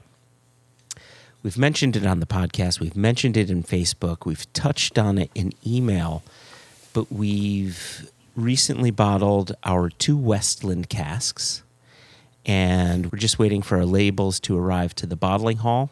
Uh, there's a bit of a delay on those, and once those are labeled, uh, we'll ship it off to our warehouse and and then open up sales. And so, just a reminder of those two Westland casks. They're both seven years old. One is a peated Westland, seven years in ex bourbon, and one is an unpeated Westland. It's their five malt mash bill, uh, matured in a muscatel barrique. Two very different whiskeys, two very exciting whiskeys. I, I simply cannot wait for those two. Um, Yeah, we've been talking about these for a long time. we have. Uh, I can say that wait to release them. I can say that um, Single Cask Nation retail release number seven is starting to make its way onto store shelves. I know it just came into Chicago. Um, and I, I saw it show up on warehouse liquor shelves. It'll be showing up on Binny shelves and in, in a few other places. Yeah, Natalie and Liz, who we, we mention often up in Seattle, had reached out to say, where can I read more about this? And so that will be coming to the website uh, by the time this episode goes live, actually. So Yep. you will be able to read up more of, of retail release number seven. Uh, the the product shots, the lifestyle shots that are appearing on social media are out of this world. And, and the enthusiasm around number seven, I mentioned this previously, is excellent. I'm so excited. So, uh, a couple things before we move on to other bits of news. Uh, we had Jose Milk actually reach out to us wanting to know when we were going to do our tasting videos because he was really interested in the Westport, but but wanted to get an understanding of, of the flavors. And of course, we we publish our tasting notes, and those will show up on the website. But he's got a good point. We haven't done videos for this release, so that's something Jason and I will be working on. I don't think we've ever done videos for a retail release. I have I have done videos for them uh, by myself, but but I, I don't think it would hurt for us to do them jointly. And then we've had other people reach out to us wanting to know what our favorite was within the release number mm-hmm. seven range, and mm-hmm. and I don't know if you and I have actually talked about what our favorites are. So what do you what are your do you have a top two, a top three? Yeah, actually, Elijah did a market visit in the good state of Oregon last week. He mm-hmm. he worked his way around some uh, some various fires and managed to make it to some really great accounts. And he was asking me over text uh, some of my favorites, and then a, a Good Nation member, uh, Nicholas Raba. Mm-hmm. I'm not not sure how else to pronounce R A B A, but here we are. Apologies if I got It's it wrong. It's actually pronounced Um, Schwartz. That's the funny thing. that thing. checks out. Uh, that Goldstein. I mean, it makes perfect sense. Um, he'd reached out and said, "I've access to the milk and honey and the Blair Athol. Mm. Which do you recommend?" Jeepers. And you know, obviously, he's reached out to a co- co-owner of the company. The answer is both. um, uh, uh, but here's here's here's what else I said in my answer because I try not to be flip. I like to be funny, uh, but I try not to be flip. And so after I'd said both, I said the milk and honey. And this is a funny thing to say about such a young Oh, distillery. I want to. I want to hear if you told him what I tell other people. So this is this is good. So go on. Okay.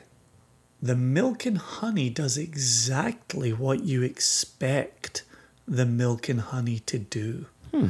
And that's why it's interesting to me to say that about such a young distillery. For me, milk and honey is just doing such wonderful work that I'm looking at a consistency. When we sample casks, there's such a consistency Yes. to what we're sampling Yeah. Yep.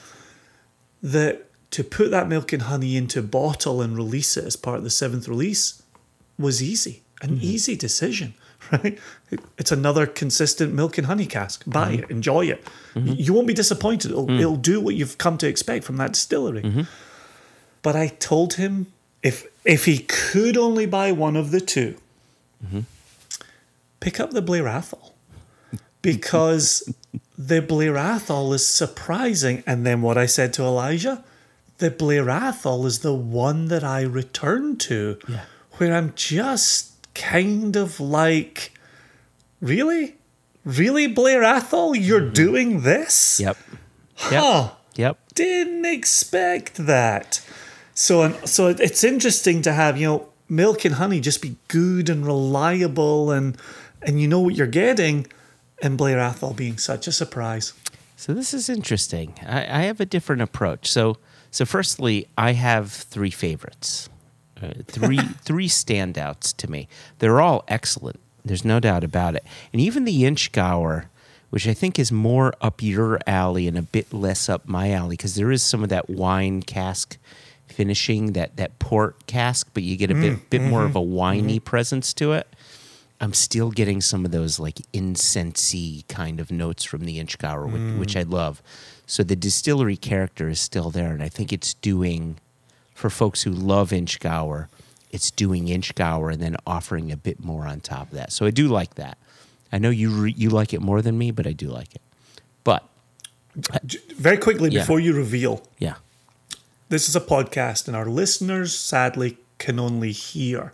Yeah. But given what I just said about the Blair Athol, watch my hand. Right, I'm reaching out for my desk here. yeah, yeah. Right, look how far my hand has gone. There it is. It's right there.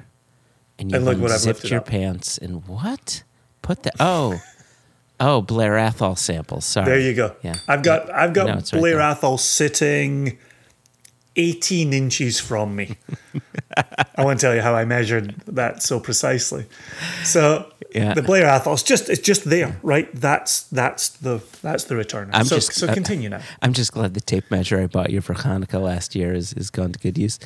So I, I do have three favorites, and one of them you won't be surprised by. The other one, I, I share I share your opinion. Uh, I, I really think Blair Athol is the standout of of the bunch, and in part because it's doing stuff you don't normally expect Blair Athol to do. It's being louder and prouder.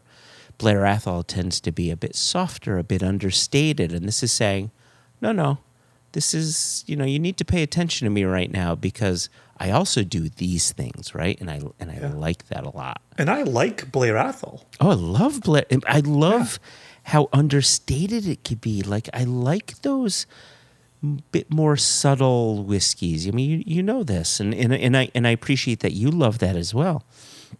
Right. So that's my top one. My second favorite, which I thought would be my first favorite, but it's my second favorite.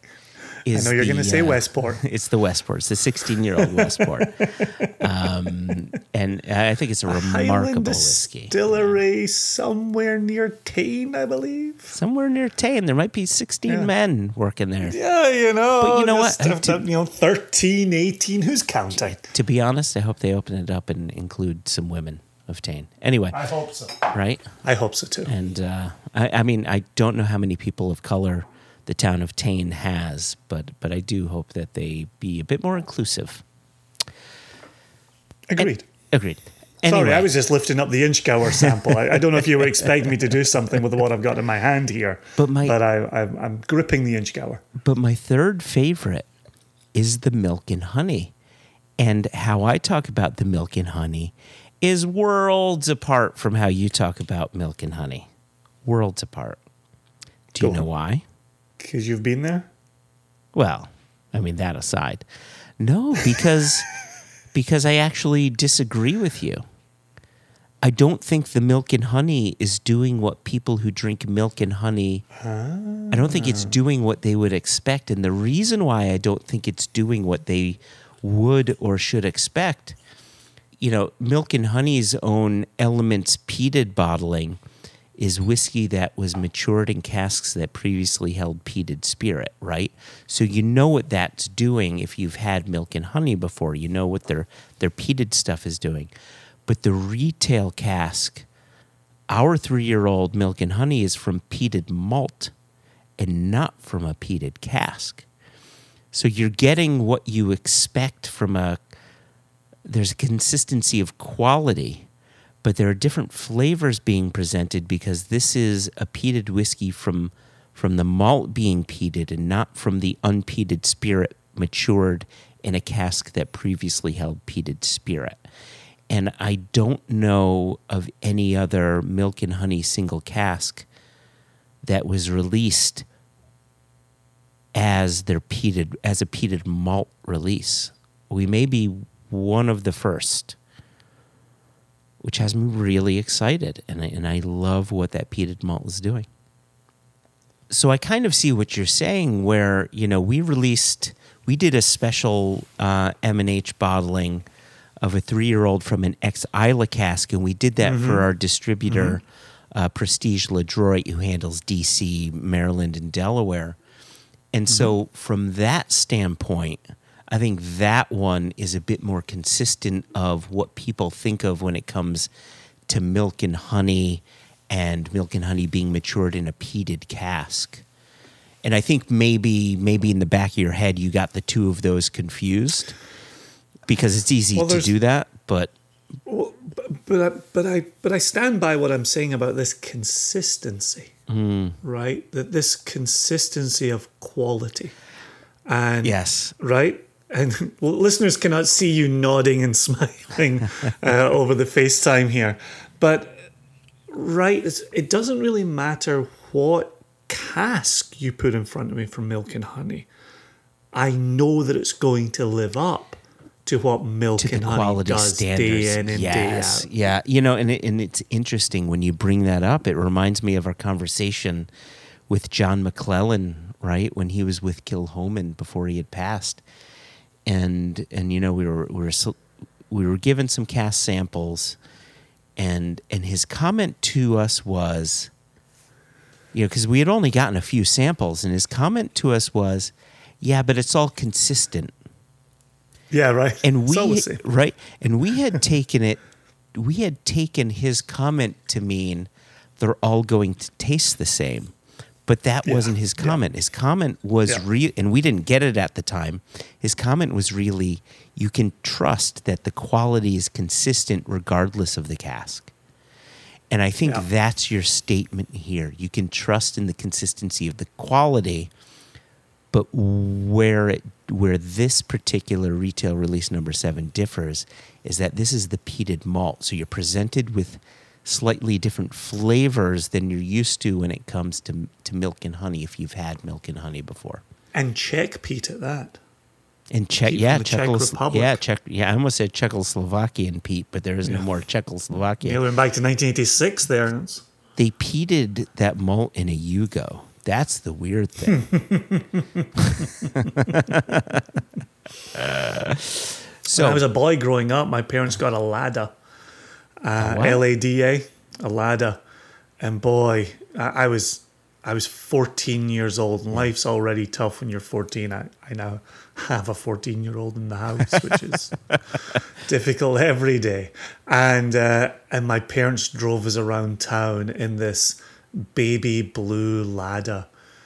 Oh boy, that was tough. That and it was I think it was one of the first new cars my parents ever bought, and Lada was cheap as chips. I think the only thing cheaper than a Lada was a Skoda, and uh, yeah. oh, the Skoda. So when you mention yes. a Yugo, right? You mention a Yugo, it gets me thinking Lada, it gets me thinking Skoda. like, yeah. I've Those always Eastern been European cars that made their way to the United Kingdom, they were not appealing. I've always been scared of heights, so you'd never find me climbing a ladder. You know, I just kind of just stay away from them. You know. I would say no dad joke too low, but in this instance, it was a dad joke that was not too high. So so so I mentioned Here- my here. three favorite. Do you, Yeah. do, do you have? Oh, want- oh, yes. I want to hear. I want to hear what the ones you love. I imagine listeners might be curious if they're making a buying decision. Wow. Well, our, certainly our U.S. listeners and, Well, that, that's a, that's a very good are- point. Yeah, the, this we are talking. Antipodean listeners are, are asking us to expand our markets. I had someone from the Congo very, just reach out to me, and and he's he's upset. I tell you, if, if we can if we can't make it in China, there's no point in having a company. So. If we can make Exactly, it in Inner that's exa- Mongolia, we can make it exactly it. anywhere. This is why this is this is why our partnership works. You always pick up what I'm putting down, and that's exactly what I was putting down. So so clearly the Blair Athol Yeah. is is Is that your standout? there. That's your Uh, number one. Yeah, it's the one I keep going back to. Yeah, Yeah, yeah, if you, okay. if you if you make me identify a top three, uh, the Blair Athol's going to be there. I, I can't get away from it. Partly because, like you said a moment ago, the Blair Athols that come across our desks tend to be ex bourbon, and here's a Blair Athol in a sherry butt, Mm-hmm. and I think that elevates it. We've said it so many times, and I continue to say it all the time. You and I love single malts in fresh bourbon barrels. That's our go-to. Bourbon hoggies, right? It, it's the bourbon maturation of single malt that we really, really love. But I think the sherry butt component of this Yeah. really does good work. It elevates And that, the that's all I'm ever yeah. looking for. Yep, Right? yep. Is the cask putting in time and effort here. Mm-hmm. Check. So so that's that definitely works for me. The Inchgower, I like the way you talk about it. The linkwood for me Hmm. is position two. And I told you when we were selecting these, and it really fits in with the theme of today's episode, that linkwood is poundable, right? Yeah. Just just So keep fresh. pouring it. And It's so right. And and, yeah. and and I know there's a there's a hashtag please drink responsibly that we always uh, revert back to. But that linkwood, when we selected that, my comment was pop the cork on a Friday, recycle the bottle on a Monday. It's just a drinker. It's an absolute drinker. Assuming you're spending a weekend with friends and not just alone in a room on the internet. Yeah, you know, you, you don't want to you, you don't want to be there. You don't want to be that person. I would happily drink a bottle of that over a weekend. Um, but at least with at least one other friend, if I Yeah, could find one. go. So okay. yeah, real. I really like that Linkwood. That Okay, that so- was that was obvious to me during the selection. The Westport, the Westport is tickety boo, and the Westport, I. I, I Is said that your number people in- three? Are you about to announce it is that? not. No. Oh, okay. no, I'm not. Um, the the thing for me, and I've I've said this about the tasting note pickled walnuts. Hmm. I like it when I can taste something and it makes me think of Joshua. And I, and I've told people I still haven't had pickled walnuts, right? But I will I will nose a, a whiskey, I will taste a whiskey, I will say pickled walnuts because I know the moments at which you say pickled walnuts. And so when this Westport came across the desk, and obviously this is from a distillery that you are a, long time fan of, uh, we've, we've interviewed Dr. Bill Lumsden plenty of times now, two parts, part three coming. And I know what this distillery is is doing. And I was really happy that we could finally get a release from this distillery under the single cask nation livery. So he- it was an achievement. Here's was a the difference, though. Here's the difference, though. You understand what the distillery is doing, but I don't think you necessarily understand what the distillery is capable of.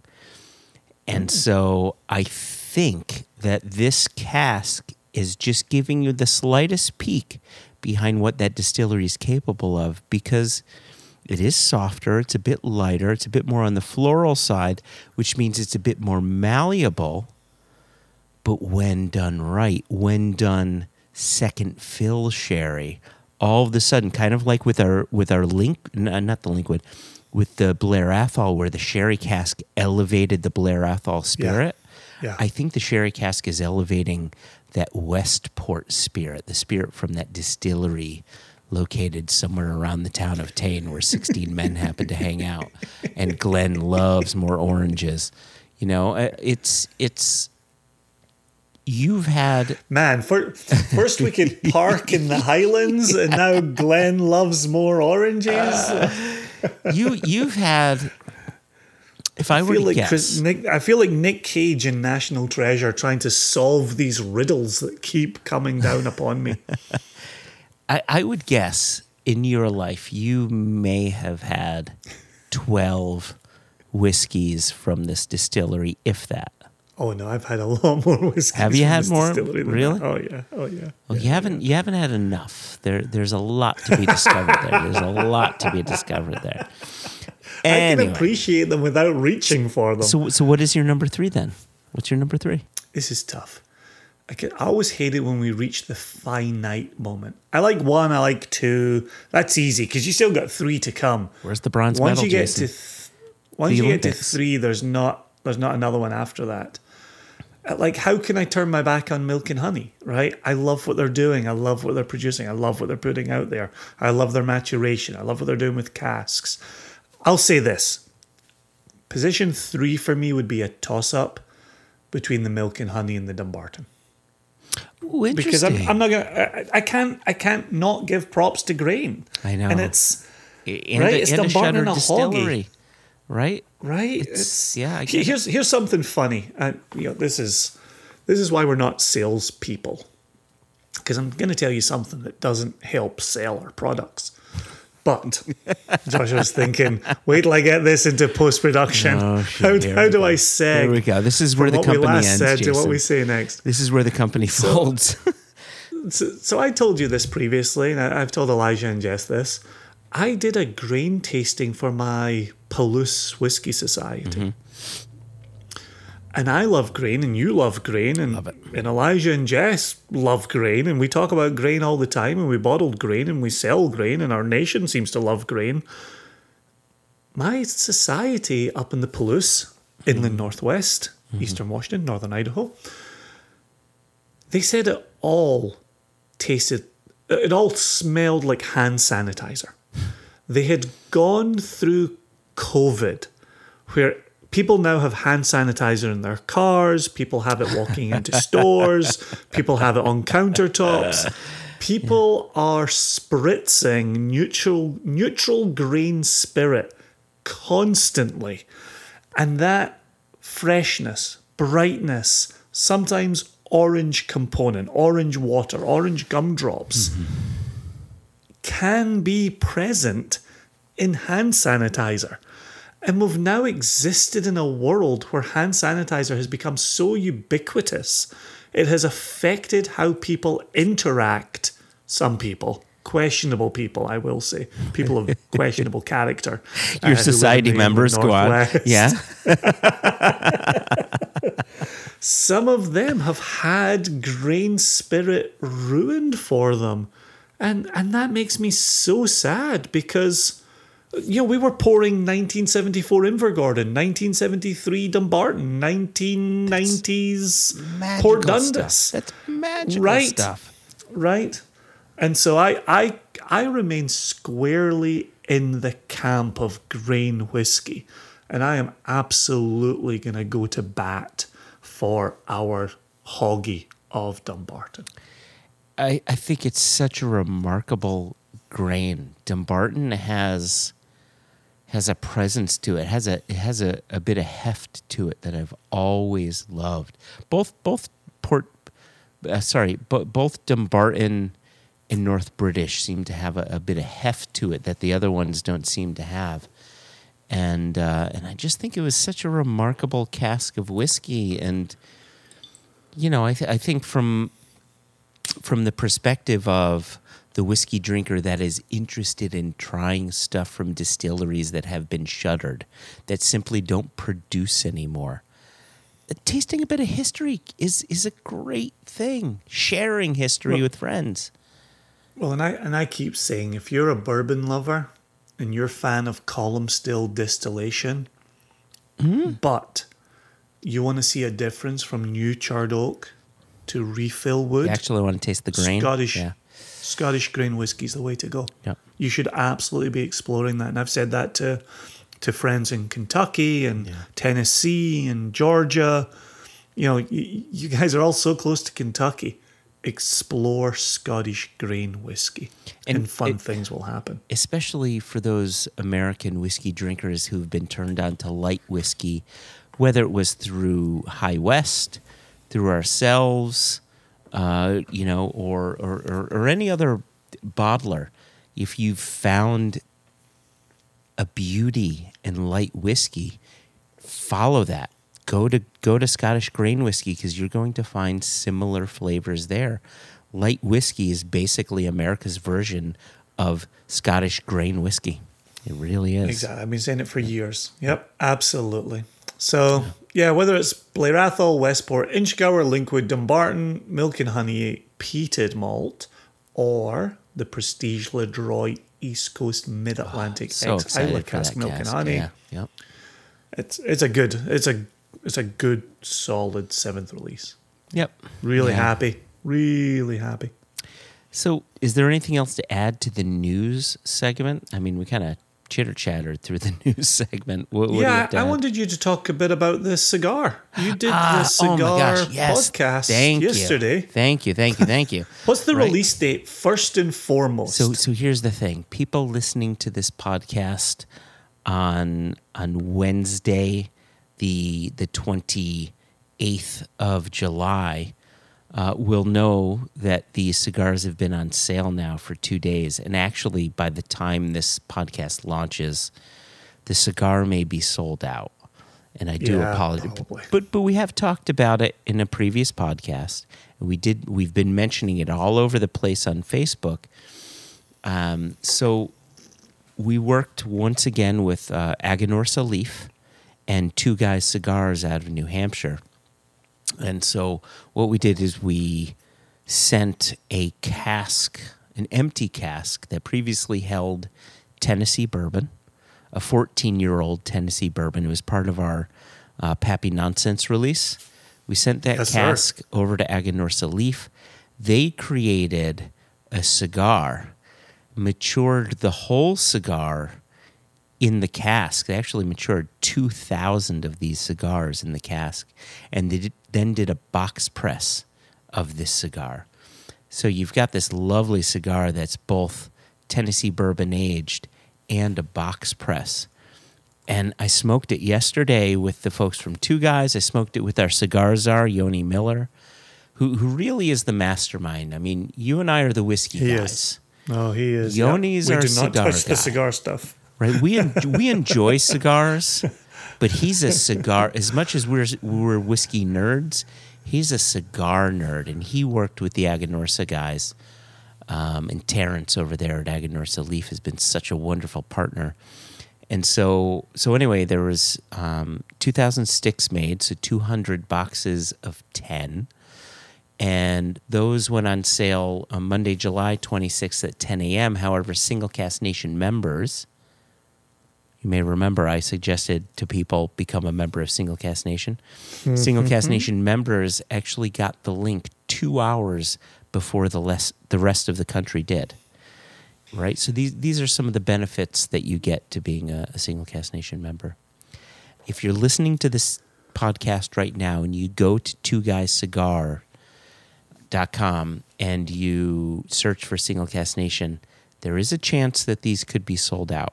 But there's also a chance they're not sold out yet. So go ahead, go to two guyscigars.com, check it out, see if it's there. If it's not there and it's sold out, A, I apologize. B, their selections are phenomenal. If you're a cigar smoker, I, I tell you, Jason, I was in their main store in Salem and uh, and it was just remarkable just going through their store and their massive walk-in humidor. Um, all the big brands, the Davidoffs of the world, and you know the Aganorsas, and you know you name it, they have it, and they have their own proprietary blends as well. These are guys that give a shit about cigars, and so if you like cigars, Two Guys is I think worth checking out. Do, What was it like regardless of our partnership podcast? with them, just as just as you know a cigar fan. I'm sorry, what did you say? What was it like being on a cigar podcast? That was weird, man. um, it was weird. Be it was weird because of this, Jason. I'll tell you. So it was a a podcast, but b there was also a live video portion of it, and so Yoni and I were in the first hour of the video portion, and so you know I'm I'm the type of cigar smoker. Well, I smoke more cigars than you do these days. I would say I maybe smoke twelve cigars per year. And that's not necessarily one cigar a month. That could be three cigars in a month. And then I go a couple months and then I do another. You know what I mean? It's it kind of runs do you smoke them alone or only in company? only in company. No, I take that back. Sometimes if I'm just hanging outside, it's me and Haida. We've got a fire going. You know, I always ask, "Do you mind if I light up a cigar?" And she's like, "No, you do you." She she doesn't mind the cigar smoke, which is very nice. um, and sometimes it's just nice to have it alone, just hanging out with Haida. You know, just being outside, enjoying the fresh air. But but mostly I enjoy it with friends. And mostly, here was the interesting thing, Jason. Mostly, I enjoy it without the accompaniment of whiskey because I feel as if the cigar ruins the whiskey experience. And uh, but but being on this podcast and tasting our cigar, and I had opened my one of my bottle. I had two bottles. I had opened one of my bottles of Pappy Nonsense to taste along with it, and it was really nice. Uh, Jonathan, not not Yoni, but the other the other Jonathan, basically taught me how to pair the two to to show what smoke would do to the whiskey and what whiskey would do to the smoke and when to take the sip and why to take the sip at that certain point. And then I was able to discover how that cigar could elevate the whiskey in particular ways. I think it still interferes with your overall experience, but I think there are ways in which you can use that smoke to elevate the whiskey, but also use the whiskey to elevate the cigar as well. And that's what I was about to say to you a moment ago, which is I, I wouldn't write off the experience hmm. whole cloth. The right whiskey with the right cigar can be absolutely phenomenal. Get it wrong, however, Yes. and you, it's like a deflated balloon. Right, and- right? and- the, the whole enterprise is a non-starter. But right, and so I the good news is smoking this cigar with the Pappy Nonsense whiskey, the fact that there was a definite and clear connection of Yeah, whiskey in the bottle to cigar in hand, it really elevated the whole experience. So if those two didn't work together, I think we'd be in a whole lot of trouble. Mm-hmm, uh, but but they did work together. But you know what I found out, and I and I and I thought that this was interesting. What I found out through Terrence at Aganorsa was the the the common procedure of cask aging tobacco is specifically that cask aging tobacco and then you use that tobacco that to then build your cigar but Aganorsa Leaf took a different approach. They built the cigar and then matured the whole cigar in the cask for a period of time. They actually had to create um, a shelving system within the cask Ah, to house the cigars in there. And they found that they couldn't leave the cigars in there for too long because the moisture was so intense and because tobacco is so porous, they just became wet and gross and and and way too boozy and didn't smoke right. So you, they're just in there for a very short period of time, just sponging in that that that Tennessee Yeah. bourbon. And so it was it was Barry uh, Barry Bellevue, I think is how you pronounce his last name. He's the cigar authority guy. And so he liked our first cigar, but he thought it leaned a bit too much on the um, on the on the bourbony, or actually, it's rye whiskey, so more on the rye side of things and less cigar. So he mm. thought it was a bit un, he liked it, but it was a bit unbalanced just from a cigar smoker's standpoint. But this one, he thought it was a perfect balance between the bourbon and the tobacco from a from a smoker's standpoint. Yeah. So it was. Gosh, I thought our first round of cigars were absolutely spot on. And maybe as a whiskey drinker, I thought that. I'm sorry. Say that once again. The, the first round Yeah. That we released Yes. were spot on. You thought that they were spot on. I I did too. But here's the thing. That's what I'm saying. yeah. But here's the thing. As whiskey drinkers. as whiskey drinkers, it was perfect. It was spot on.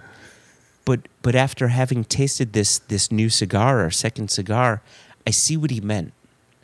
I really do see what he meant, and what I enjoyed was, and I think this kind of goes to Aganorsa Leaf in general. Our first cigar was great because throughout the entire stick, you got that rye presence. It never went away. But Aganorsa cigars take you on this ride where it's like peppery and spicy, and then it gets sweet, and then it gets velvety, and then it gets earthy, and then it gets spicy again, and like it's it's that hour, that hour and a half, and you're taken on a journey. And and the first time around, I think the alcohol kind of leveled out that journey. Where in this cigar, I think the alcohol followed that journey. Does that make sense? I'm in, yeah, oh, 100%. But now I'm intrigued because when I was smoking our first release of cigars, hmm. that's exactly what I was describing to people. This Robusto will do one thing for the first third, it'll do another thing for the second third, and it'll do another thing in the last third. And in that last third, it became very cigar like for me. yeah. And that last third was the part at which I would get a little lightheaded.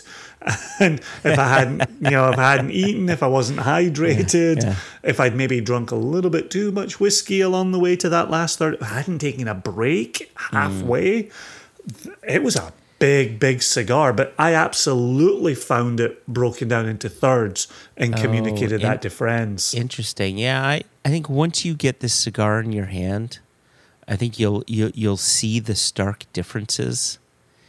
And I and I think in part it being a box press, it becomes a different experience as well. The draw is different.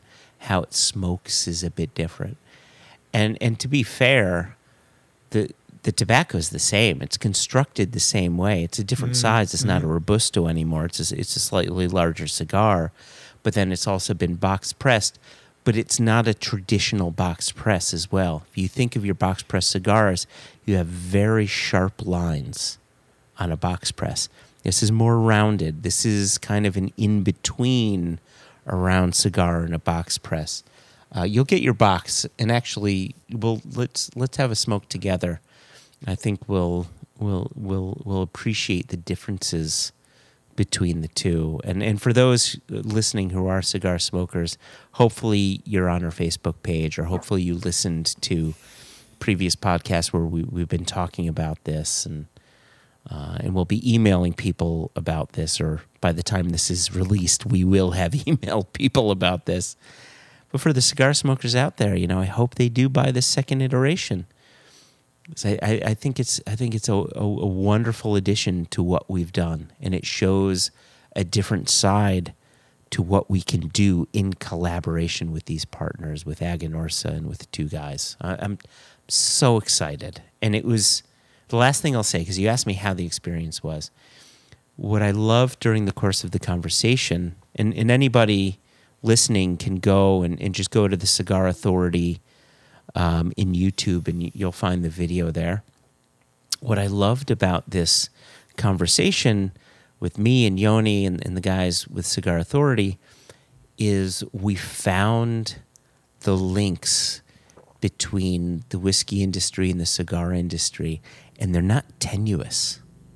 They really aren't. There, there are clear links and reasons for why what they do and how they do it, and reasons for what we do and how we do it. And it's quite clear. And you can say, oh, what you do is similar to what I do because of A, B, and C. And what I do is similar to what you do because of, you know, D, E, and F. And, uh, and, that, and that was fun. And, last thing I'll say, last thing I'll say, Jason.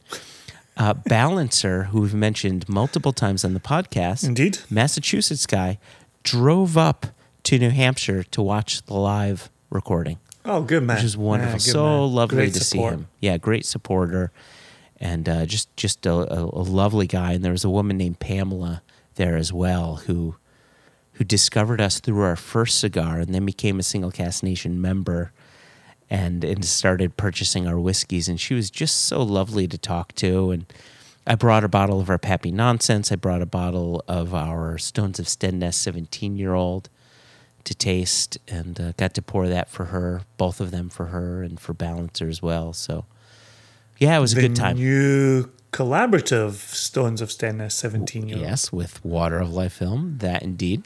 Oh, yeah. Yep. I cannot wait to get my box. I'm really excited to see what the new cigar is doing. Samesies. So, yeah, you'll. You, when I say samesies, I mean I can't wait for you to get it because I think you'll find what I found. But mostly, I want you to get it, and then you and I are going to get together, and we're going to have a night. We're going to have a long night. Filled with cigars and manzanilla and mezcal and wild turkey bourbon and Playboy. Can I tell you really quickly, really quickly, Jason? I think I think our our listeners will appreciate this story. So I say this all the time. You know how you have we have certain things that we say to one another that just make sense. There's a certain thing that Haida and I say to one another that just makes sense. There was this guy that I went to school with, Leroy. He was one of these guys that everybody loved. He was he was one of the, the um, uh, he had learning disabilities, you know, somewhere on the autism spectrum. But we, you know, this is going to the school in the 80s and 90s, but they were incorporating him into the classes and and he just becomes sort of the friend to everyone. And he was such a lovely guy. I absolutely loved him. But during lunch, I would sit with him and he would hang out and he'd always tell this story. And he would say, I'm going to have a party at my house. We're going to have Commodore 64. We're going to have Topps baseball cards. We'll do the baseball card game. We're going to do this. And we're going to have Playboys. I'm like, dude, okay, I was with you until he said we're going to have Playboys. Just the idea of reading Playboys with a bunch of friends just seemed, you know, reading the articles of Playboy with friends just didn't seem to make sense. But uh, I don't know You that. had me a Commodore 64. I was a Commodore 64 kid. Did you have a and favorite again, game? When I was Yeah. when I was 14, I had a Commodore 64. Did you have a favorite game? Oh yeah. I'm glad you had a favorite game. what was your favorite game? Do you remember? It's not going to Oh, make yeah. any sense to you. It's that that's why I didn't continue. Go ahead. What, what is it? Um, it was called Emlyn Hughes Soccer, and it Emlyn Hughes was a famous Welsh soccer player. Oh, Uh. I, I believe uh, played his club soccer with Liverpool. And and so just just like you get any celebrity sports person endorsement of a game, Mm-hmm. this was his Commodore 64 And sports that's game. early on. Like Commodore 64, that's 80s. When are, when are I was I was 14. Yeah. you were 14, you were born in 74, 1988. Like 88. That, that's early on for the sports. Yeah. Wow, that's Yep. interesting. Yep. Emlyn Hughes soccer and the graphics were terrible and the colors were terrible and the gameplay the the gameplay was terrible. But my brother and I just sat and played it for hours upon hours. I, I tried to explain this to my own kids the other day about loading a game from tape. and I I felt like I was describing something from the 18th century, let alone the 19th, the 20th, the 21st. Back in my They had- they day. had- yeah, they, they had no concept of loading a game from tape. And then the noise it would make, it sounded like a fax machine when you were loading your game from So tape. wait a second. Commodore 64 wasn't a tape loaded game though. Tandy was tape loaded. No, Commodore 64 was tape loaded. Was it tape? I don't remember being tape loaded. Yeah, absolutely. I've got no other words it, except Alright. for absolutely. All right, listeners. How the fuck else are you re- uh, uploading the game? I to, I what? thought I thought that How were it, you doing it? I thought that that it was a disc or a cartridge. Commodore 64? Yeah, I thought it was a It was disc. a personal computer. Which is why I thought it was a disc in 1988. Oh no, sir. Right, No, sir. 85. You, you're at Tandy with your Tandy 1000, but I think we'd gotten to the point where we're at those five inch or 5.8 inch discs. Oh, interesting, interesting. I did. I will say, listeners are loving this.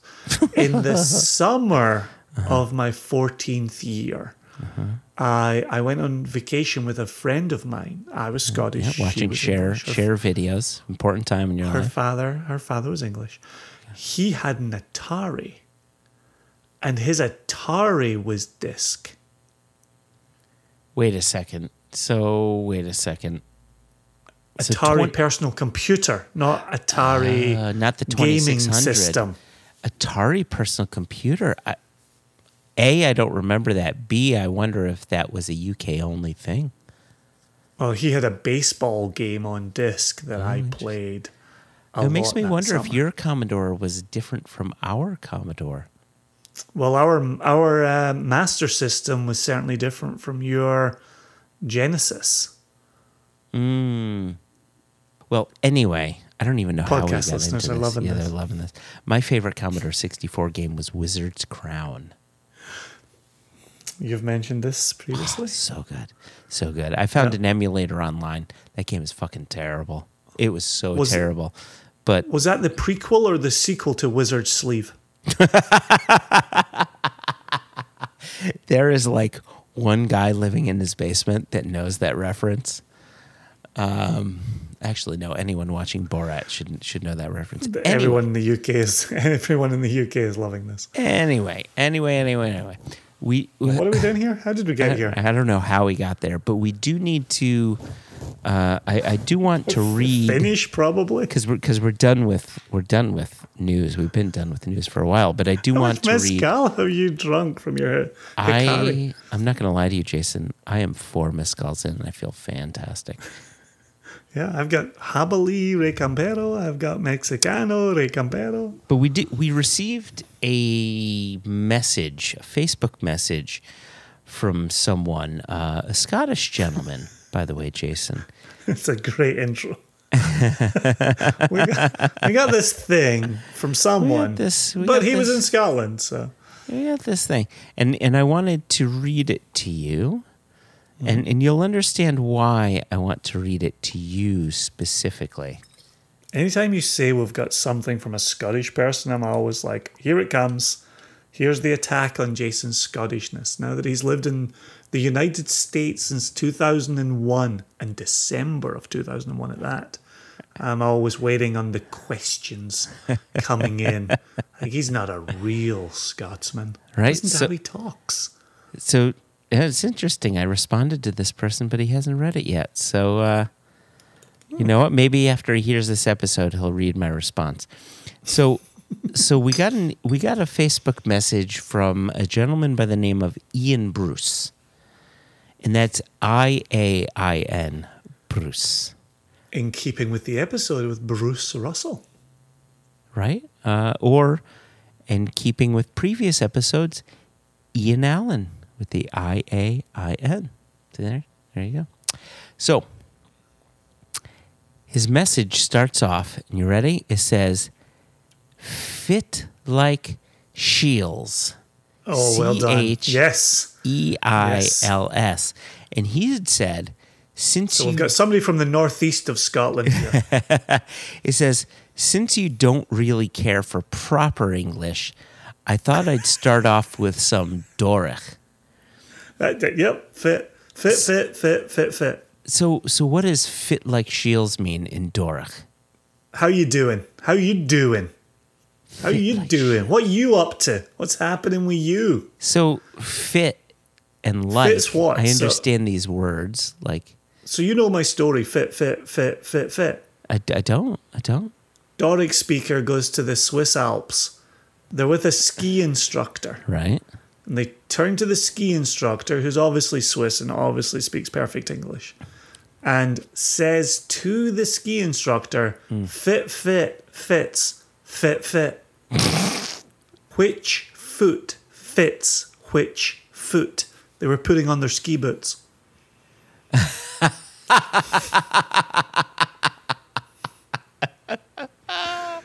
So as soon as you give me fit, fit like here, yeah, we're ready. I'm ready with the Northeast. Let's do this. Oh, that's so great. Okay, so that, so there you go. So how you doing?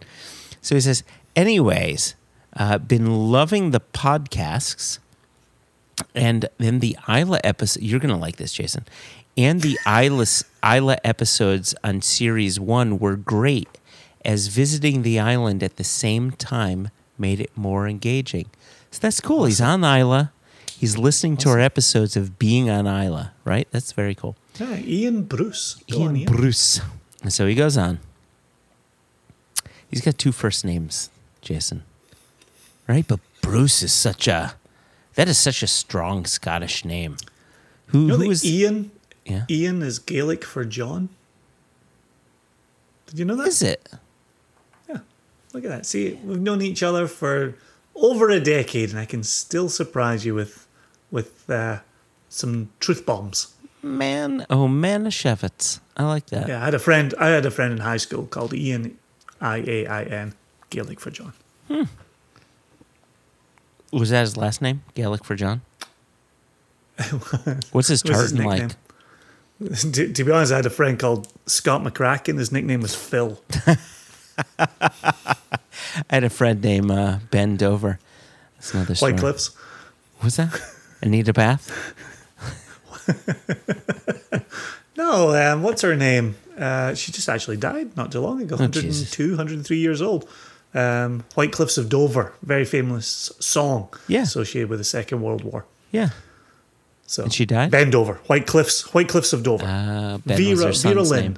Yeah. Vera Lynn, White Cliffs of Dover. Carry on. So he goes on. Visiting Ardnahoe the afternoon after hearing about your visit to the work site and standing up Jim McEwan just felt special after seeing the view in the still room as well as viewing the open topped worm tubs. Aha. I don't remember Uh, standing up Jim McEwan. I know we I know we we had a tasting with him and we interviewed him. We were an hour late, 90 minutes late. right. That's right. Yeah, we didn't stand him up. We were just very, very late. And Bryony, Bryony Boyd, she was covered wonderful. for us. She's wonderful. And, and you Pro said- level. You kept on saying, ah, Islay time. Islay time, Islay time.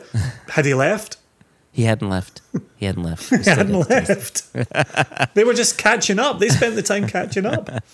And so Ian continues, and this is the last paragraph. He says, Just wanted to relay back a huge thank you for so much info and interesting and enjoyable chats to help develop my knowledge and love for whiskey, as well as being more intrigued to try some more. Are you ready for this? American bourbons. Yay! American bourbon, get away, Stay from, away from me. Uh, and he says, "Cheers, bourbon." Ian Bruce." So, Ian, So- thank, thank you so much. What a what a wonderful note to get. That's brilliant. For the Yeah. benefit of Ian and our listeners, I was updating our cask lists Hmm. the other day, Mm-hmm. and we have a category in our internal spreadsheets that is American bourbon. And I smile every time I fill out our internal spreadsheets with American Do you bourbon. do you prefer Japanese bourbon over American bourbon? American bourbon! So you Mexican bourbon over American bourbon. I love it. Makes But me I so can, happy. but you know Love what? I kind of get it, right? I mean, here's a weird thing, Jason. I don't know if I've ever told you this, but I'm going to tell you and I'm going to tell the listener. There's something there's something about when people refer to Scotch whiskey as Uh-huh. Scotch Uh-huh. that annoys the living crap out of me. Used to used to affect me in the same way and just then say I s- unlocked I unlocked what they were trying to do and now I now I live quite comfortably within it. Yeah, I just I just want to hear whiskey. Like it's whiskey. I I used to be exactly there with you exactly. So- and I'll, I'll tell you this. Yeah, He- you know, we, we talked about my police society earlier and, and I've got a very very dear friend, Carl England. Mm-hmm. Mm. Who, who's Mm-hmm. Uncle just a- Carl. a, Yep. wonderful Uncle Carl, exactly Carl. correct, Uncle Carl. And for years, in first knowing Carl, I would talk about single malt, I would talk about whiskey, Mm-hmm. and Carl would always, always, always say Scotch, always. Hmm. And and that bugged you? Did it bug you? and, and it did. It did. Yeah, okay. For somebody that I love and cherish dearly, it was always a little bit of the nails on the chalkboard for me. Like, oh, I wish I could get him to stop saying that. I wish I could get him to say single malt. And and he never has. And and I've now known him for crumbs, 20 years. Hmm. Right? And he's such a wonderful, wonderful, wonderful dude. Yep, and, yep. and I love him dearly. And once I unlocked what he was communicating with his word scotch, it just it just flowed from me. All of all of the tension, all of the annoyance, that little bugbear, it just washed from me. Okay, so so what was he conveying? What what was that? What what was the the, The- aha moment for you? the same thing that I'm conveying and Ian Bruce is conveying with American bourbon. It's giving kudos to the geography of it. It's saying, this is your thing. This is your product. And you would say single malt, and, and you and I have got friends in, in American single malt. Single malt means a lot to me. American single malt means a lot to me. okay. Scottish, Welsh, Israeli, things. They're doing Australian, different things. Right? Single malt doesn't say nearly as much as Scotch. And once I really grasped that, I was like, that's really nice. That's really cool. Yeah. I'm really on board with what he's holding on to dearly So with Scotch. so I'm, I'm going to give Uncle Carl a pass here. but but He, I- he doesn't care. Uh, so the the reason why I still have an issue with it, Carl's example is a very good example of someone who knows things and can say Scotch, and it has a very specific meaning. But if we go fifty thousand feet up to look at everybody else who is saying Scotch, you know, again, back to, back to this equation of 88 to 90% of all Scotch whiskey is blends, and most of the people drinking those blends don't know what they're drinking. Those are the people that are saying, Give me a Scotch.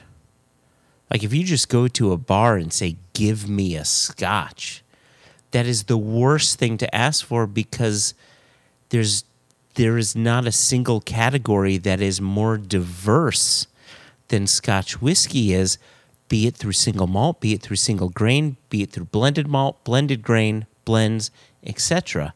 And so it's that more ubiquitous use of Scotch that I But have a problem with. Me, but it's funny to me that you call that the 50,000 feet up view. To me, your point is the head of the pin view, right? For, for those who know, who are in a very, very, very small clique, We know this category huge, vast, multi-dimensional, right? When as a Scotsman, when someone from that 50,000 feet view says Scotch, you've just talked about my country. Yeah, You're, you're just you're, you've represented my That's the country. difference, right? yep. What annoys me is when someone asks if I've got any of that Japanese Scotch. yes. now you've yeah. demonstrated you don't actually know what Scotch means. But- right? but right, the but- word Scotch has stopped meaning anything in that moment. and so this is this is my larger point is that a good number of those people that I'm looking at from a 50,000 foot distance are people who would say, "Let me try that Japanese scotch. I heard it's so good. Let me try some of your Irish scotch. I heard it's great. Oh my gosh, the Israelis are making scotch now." Right? That is the more common term people are using it incorrectly and so and so for me you, you know me i just i, I like sometimes to a fault and sometimes to my own fault because I, I i can't i can't live up to this the you know this standard but i really do enjoy specificity and and you know this is why i don't like the word barrel being used because barrel is being used the same way band-aid and xerox are being used and that's not But, the but case here's the but here's the thing. Here's the thing. There are times when people are purposely mistaken. There are p- times when people are accidentally mistaken. And if I meet somebody who's trying to talk about a wooden vessel that mm-hmm. holds whiskey, mm-hmm. and instead of using cask, which I know to be the generic term, they use barrel. Mm-hmm. I'm okay with that. I'm okay you don't want to cut somebody. them you don't just want to cut them No, that's that's just that's want to sweep the leg right? at any point What? No. What, but what I'm going to say to them is, I really take your point. I'm glad we could have this conversation. FYI, for your information, or BTW. By Mm-hmm. the way, I always say cask because it's generic.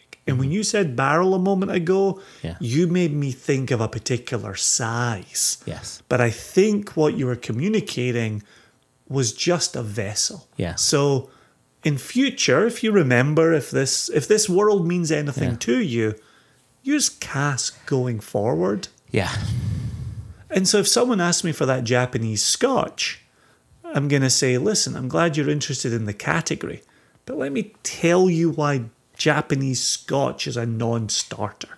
There's this world of scotch and what that means for me in my country.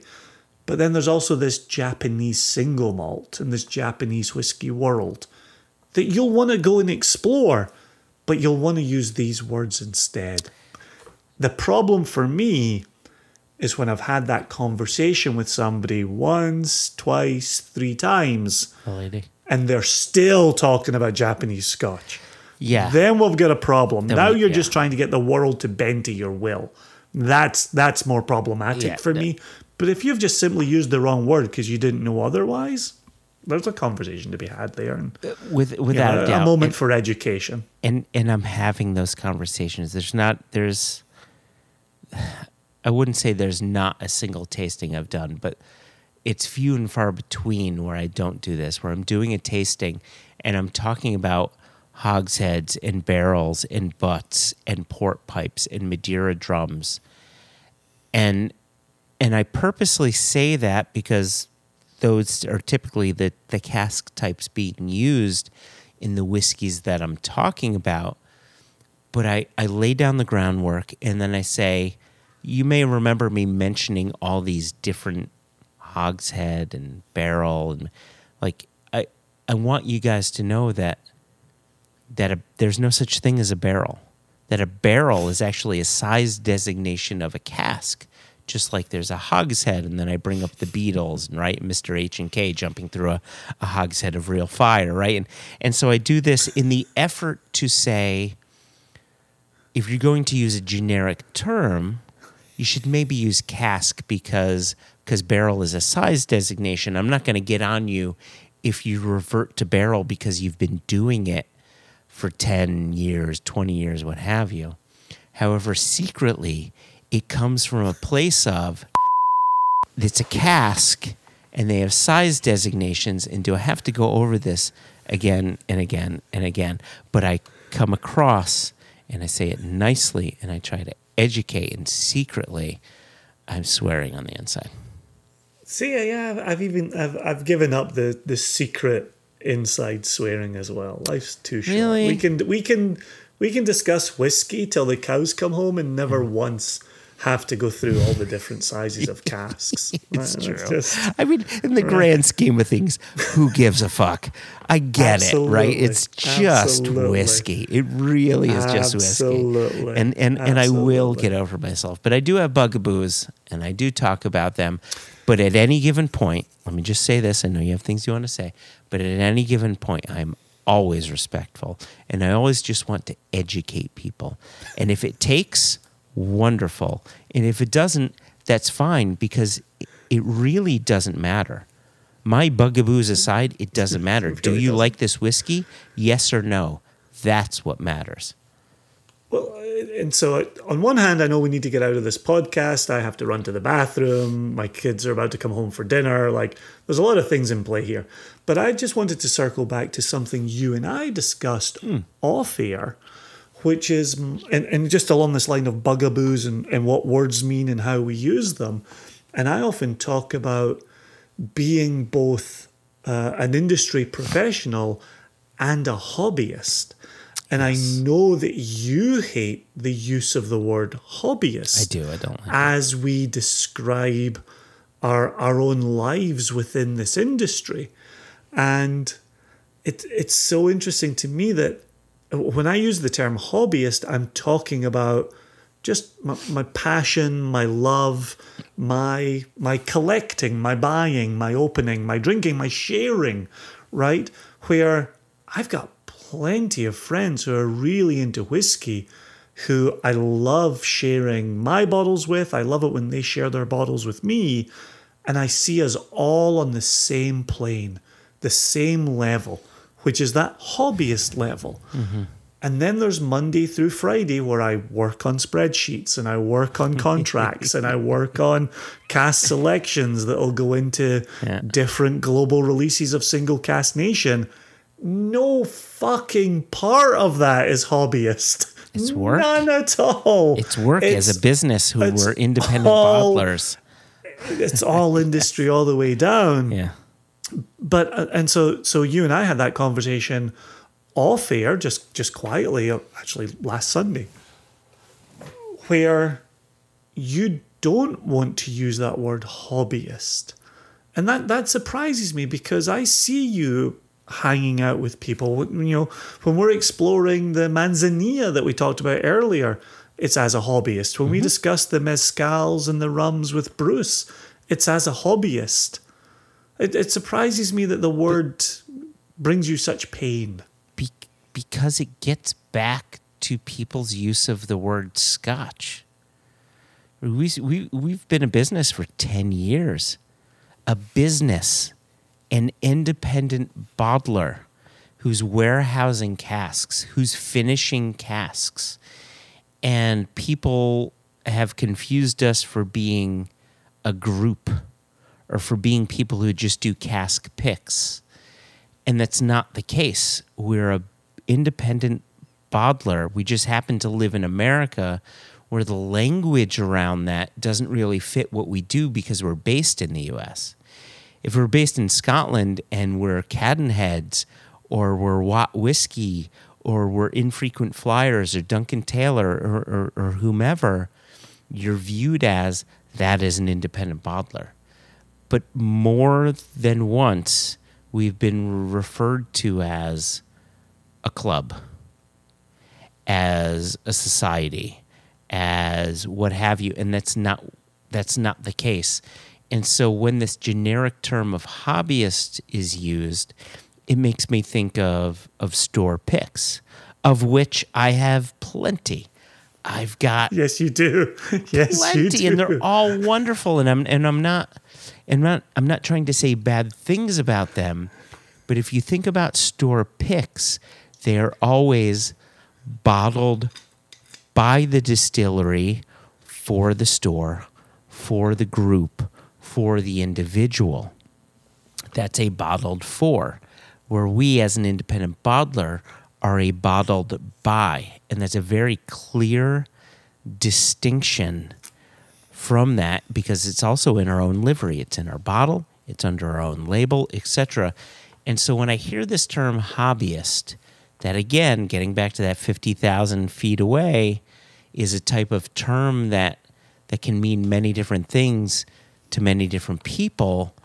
I like to get to that specificity where from a consumer standpoint, I am a hobbyist. I own hundreds of bottles of whiskey. Uh, I'm not going to give the number, but it's more than hundreds of bottles of whiskey. and I approach it because I'm passionate, because I love it, and because it is a it is a hobby to me. It's one of those passionate hobbies, but when it comes to the business side of things, it is a business. And so I just am a fan of that clear and clean delineation.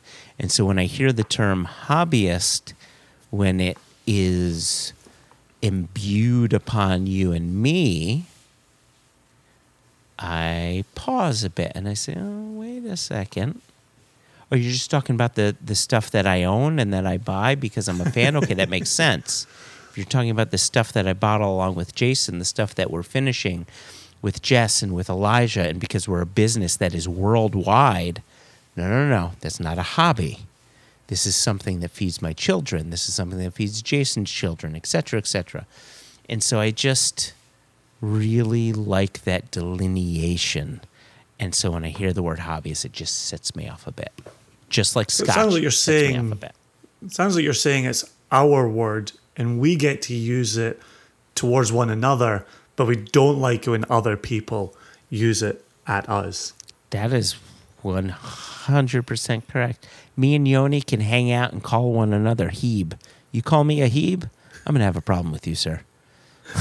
Is that, tr- is that true? I call you a Hebe all the time. But yeah, I guess I guess that's, uh, that's an interesting way to put it, Jason. Man, I, I'm just laughing because I used to think I was the uptight one. Huh.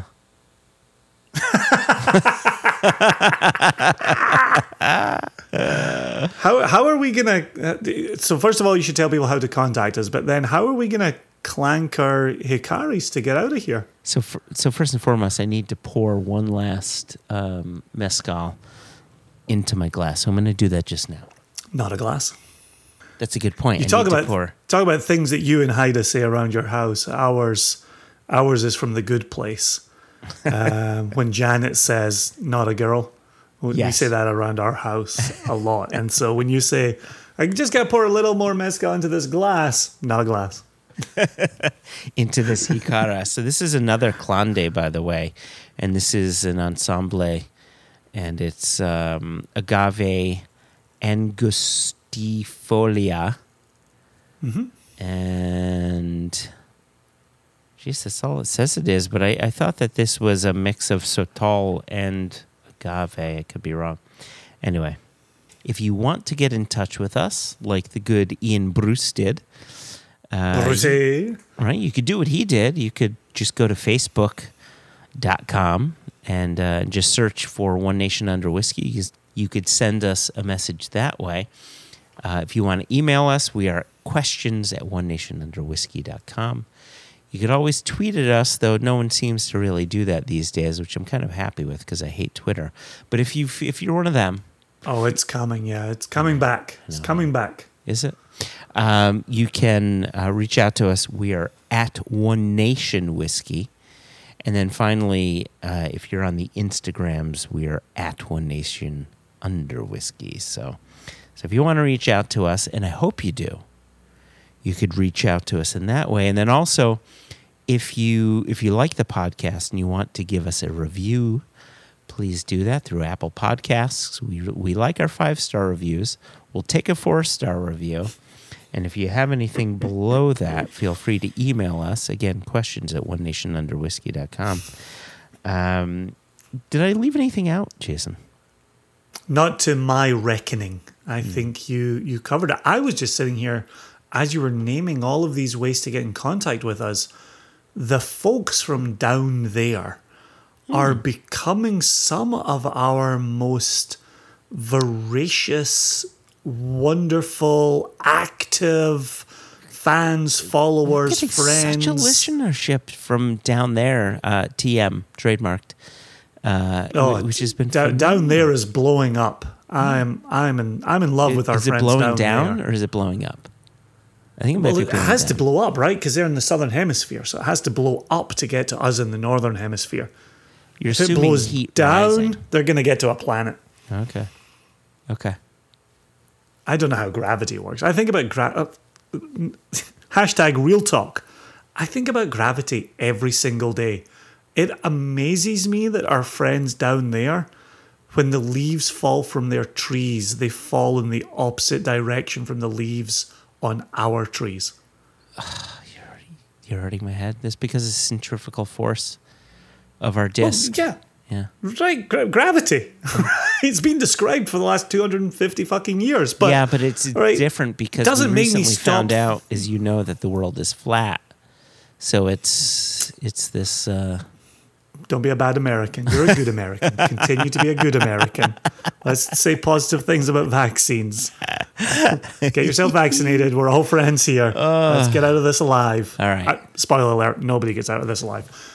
But isn't the support from down there absolutely phenomenal? it's it's really been wonderful and and interestingly enough it, it's not just from native down thereers but also from expat down thereers like like Mm-hmm. our friend uh, Colin Mayers the pluralized That's it. Colin Mayer S- Former Glaswegian, Cameron talked about his, his grandfather coming from Glasgow. yeah yep so That's brilliant. Really, really brilliant. I, I'm, I'm, I'm sad that you're all so far away. I wish we could just come and see you so very easily, but we will one day. There will come a day.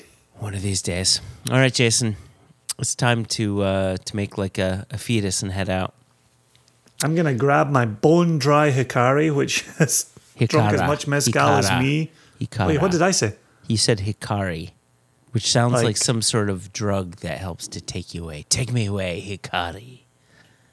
Hik- Hikara just sounds Japanese to me, so it makes sense. I ended up at Hikari. Yeah, Let me drinking, sabuka myself Mexican with this spirits with a Japanese uh, v- drinking vessel. I love it. Cheers, David Feldner. You're a mensch. Much appreciated. Let's make a sound. Let's make a sound. Let's see if it works. You ready? Here we go. You can't really clink a Jícara. It just kind of does a tap tap. Oh, you- See if we ready? had two though, we could make horse hoof noises. You ready? Here we go. You ready? Or you could do this. You ready? How's this? Oh, Morse code. Yep. SOS. Ship at sea. No. I'm on the way. YYZ, Jason. It's a Rush song. Learn it, love it, know it, live it. Rush fans are loving this. Cheers, Jason, and cheers, listeners. Cheers, Joshy. Later, skater.